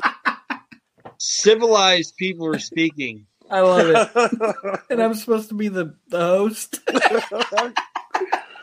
Civilized people are speaking. I had one, two, three, four, five, six. Damn it. We tied. I had six as well. Nate, how many did you have right? He doesn't fucking know. I don't know. I'm busy producing this shit. oh, okay. I, I really don't know. I wasn't keeping track. I know. I'm only. I'm only joking. I know. I had six, I had six. but we all know Virgil is the worst. I don't know that for sure. You got to prove it to me on paper. Who's that? Oh Right there. It's on No. paper. no. Virgil. Yeah. So I proved it on paper. All right. So the name of this week's episode is Virgil's the worst. Did I win? Winner, winner, chicken dinner. What's Not going on buying right you a here? chicken Why is dinner. Nate on here twice? I don't know. Don't worry scared. about it. Oh, echoes. All right, take us home, Nate. All right, well, quick.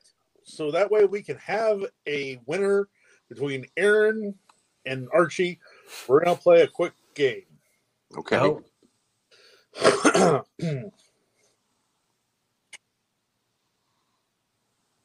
Virgil has won the best gimmick and a feud of the year in what year? never.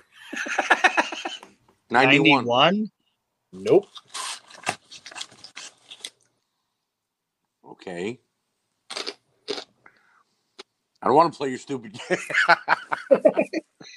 Like, where where are you pulling this from, mm. Kyle? Server newsletter.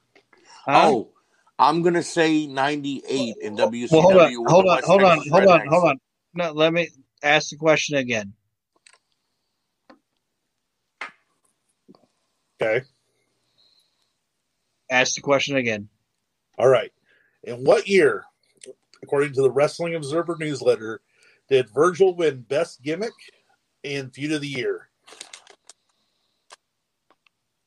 I'm, Oh. I'm going to say 98 or 99. Whenever the West Tex- Texas Rednecks had their feud with the No Limit Soldiers. So 96. 98. Aaron is 98. Aaron won? 96. winner. Because he was in the NWO. Yep. Ah, It you has, got me again, Maxim. according to the Observer newsletter, in '96 he won. I would have beaten you this week if it wasn't for your friend with his Wendy's. You know what that means? What? Michael Wallstreet also won that award. Yes.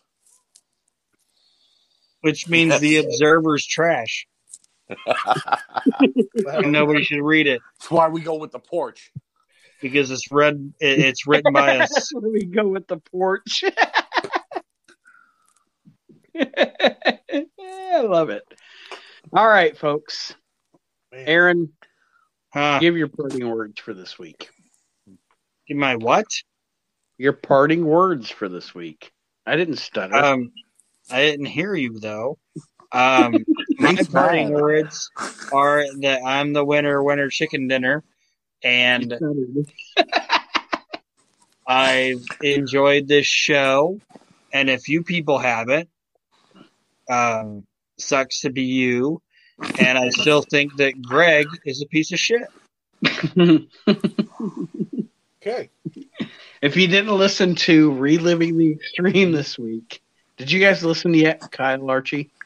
I, I haven't listened just yet.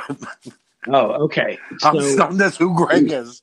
I know He's a piece of shit. He's a piece of shit. Okay, we're trying to to sign off here. Aaron, stop. We're trying to sign off here. I know, but Archie, you have to hear this. Okay, And listeners of We Can't Wrestle, if you're not listening to Reliving the Extreme, go Aaron, now. Go now. ECW's Chad Austin and myself, we are talking about ECW from the beginning to the end, week over week. But anyway, this week I shared listener feedback. We had someone that said he really liked the chemistry of the, the hosts and was enjoying following along. We actually had a guy that said that he was listening along now longer than he ever had watching ECW because watching along with us was getting him through it in the beginning. Okay. Okay. But my fa- my favorite one and Aaron's least favorite one was this guy named Greg who uh, kind of addressed his his his letter or his response or his feedback to Chad, and he said Chad Austin. oh, Greg, ditch the co-hosts. They're atrocious. oh God. I read it and I laughed my fucking ass off. And I was like, the minute I read it, I was like, Aaron needs to hear this. well, fuck you, Greg. Greg's a garbage Asshole. person. He's He a clump. Him, He's a clump. him and Virgil, Eric Watson, Van Hammer all need to go fucking lumps. Clump. clumps. The Klumps star Eddie Murphy and, and Virgil And Greg. and Greg. It's the co-host. Oh, okay. Archie, Oh, yes. Your parting words. Um, thank you all for joining us this evening. We always enjoy having you guys here listening to us and uh, watching along when we do match reviews. Thank you to all of our people who put in match reviews uh, because a lot of these have been great matches. Mhm. Uh, and this is just a quick announcement uh, with the um, moving of NXT to Tuesday nights uh, on the USA Network. Um, Living in the War uh, here in We Can't Wrestle podcast on Facebook will be uh, gone because if there's no Wednesday night shows, then there's no war going on. So I AEW will- one. AEW one. Uh, so Trolley Trivia will probably make its way to uh, That's Not Wrestling along with Nate Maxon when I can join him on Sunday nights. And we'll bring on a guest and try and get them to uh, answer some questions. And I want to say this. It is now the um, weekly skirmish. But I want to say, just real quick before I give Kyle his parting words and we sign off, I've always thought this Wednesday night Wednesday night war was bullshit. I agree. And here's why I say that.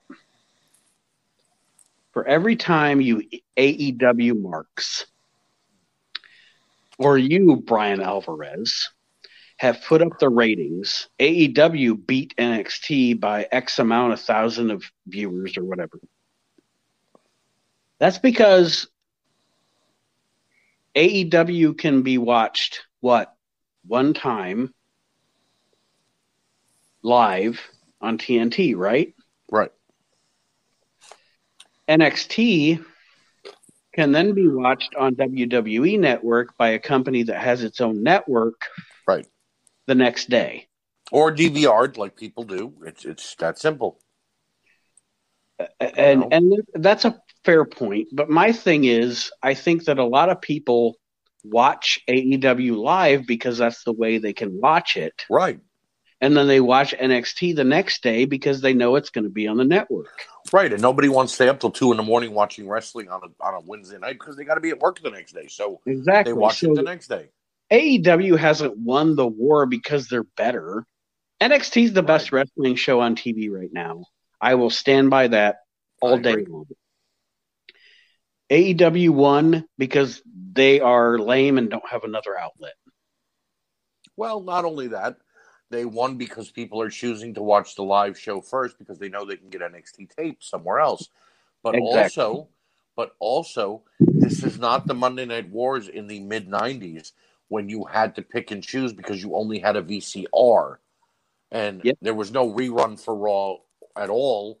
And Sma- uh, Nitro used to come on at 12:30 at night on Monday night. This is not the same. This is much different. absolutely And ratings. so Nate will back me up here because he told me that during uh, a show a couple of months ago. Ratings really don't mean anything anymore when it comes to the numbers.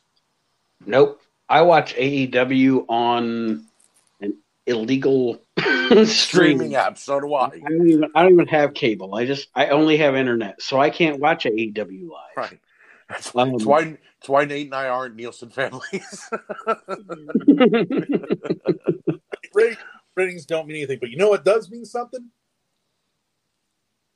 Heading on over to the asylumwrestlingstore.com right now because this Saturday is going to be Dustin Rhodes. Yeah, baby. Call him the natural. Then followed up by Bret the Hitman Hart. God damn. They got Christy Hemme, Kelly Kelly, Marc Mero, Darby Allin. Uh, who else? Eric Brooke Hogan. Brooke Hogan. Let me tell So you something, stars. sister.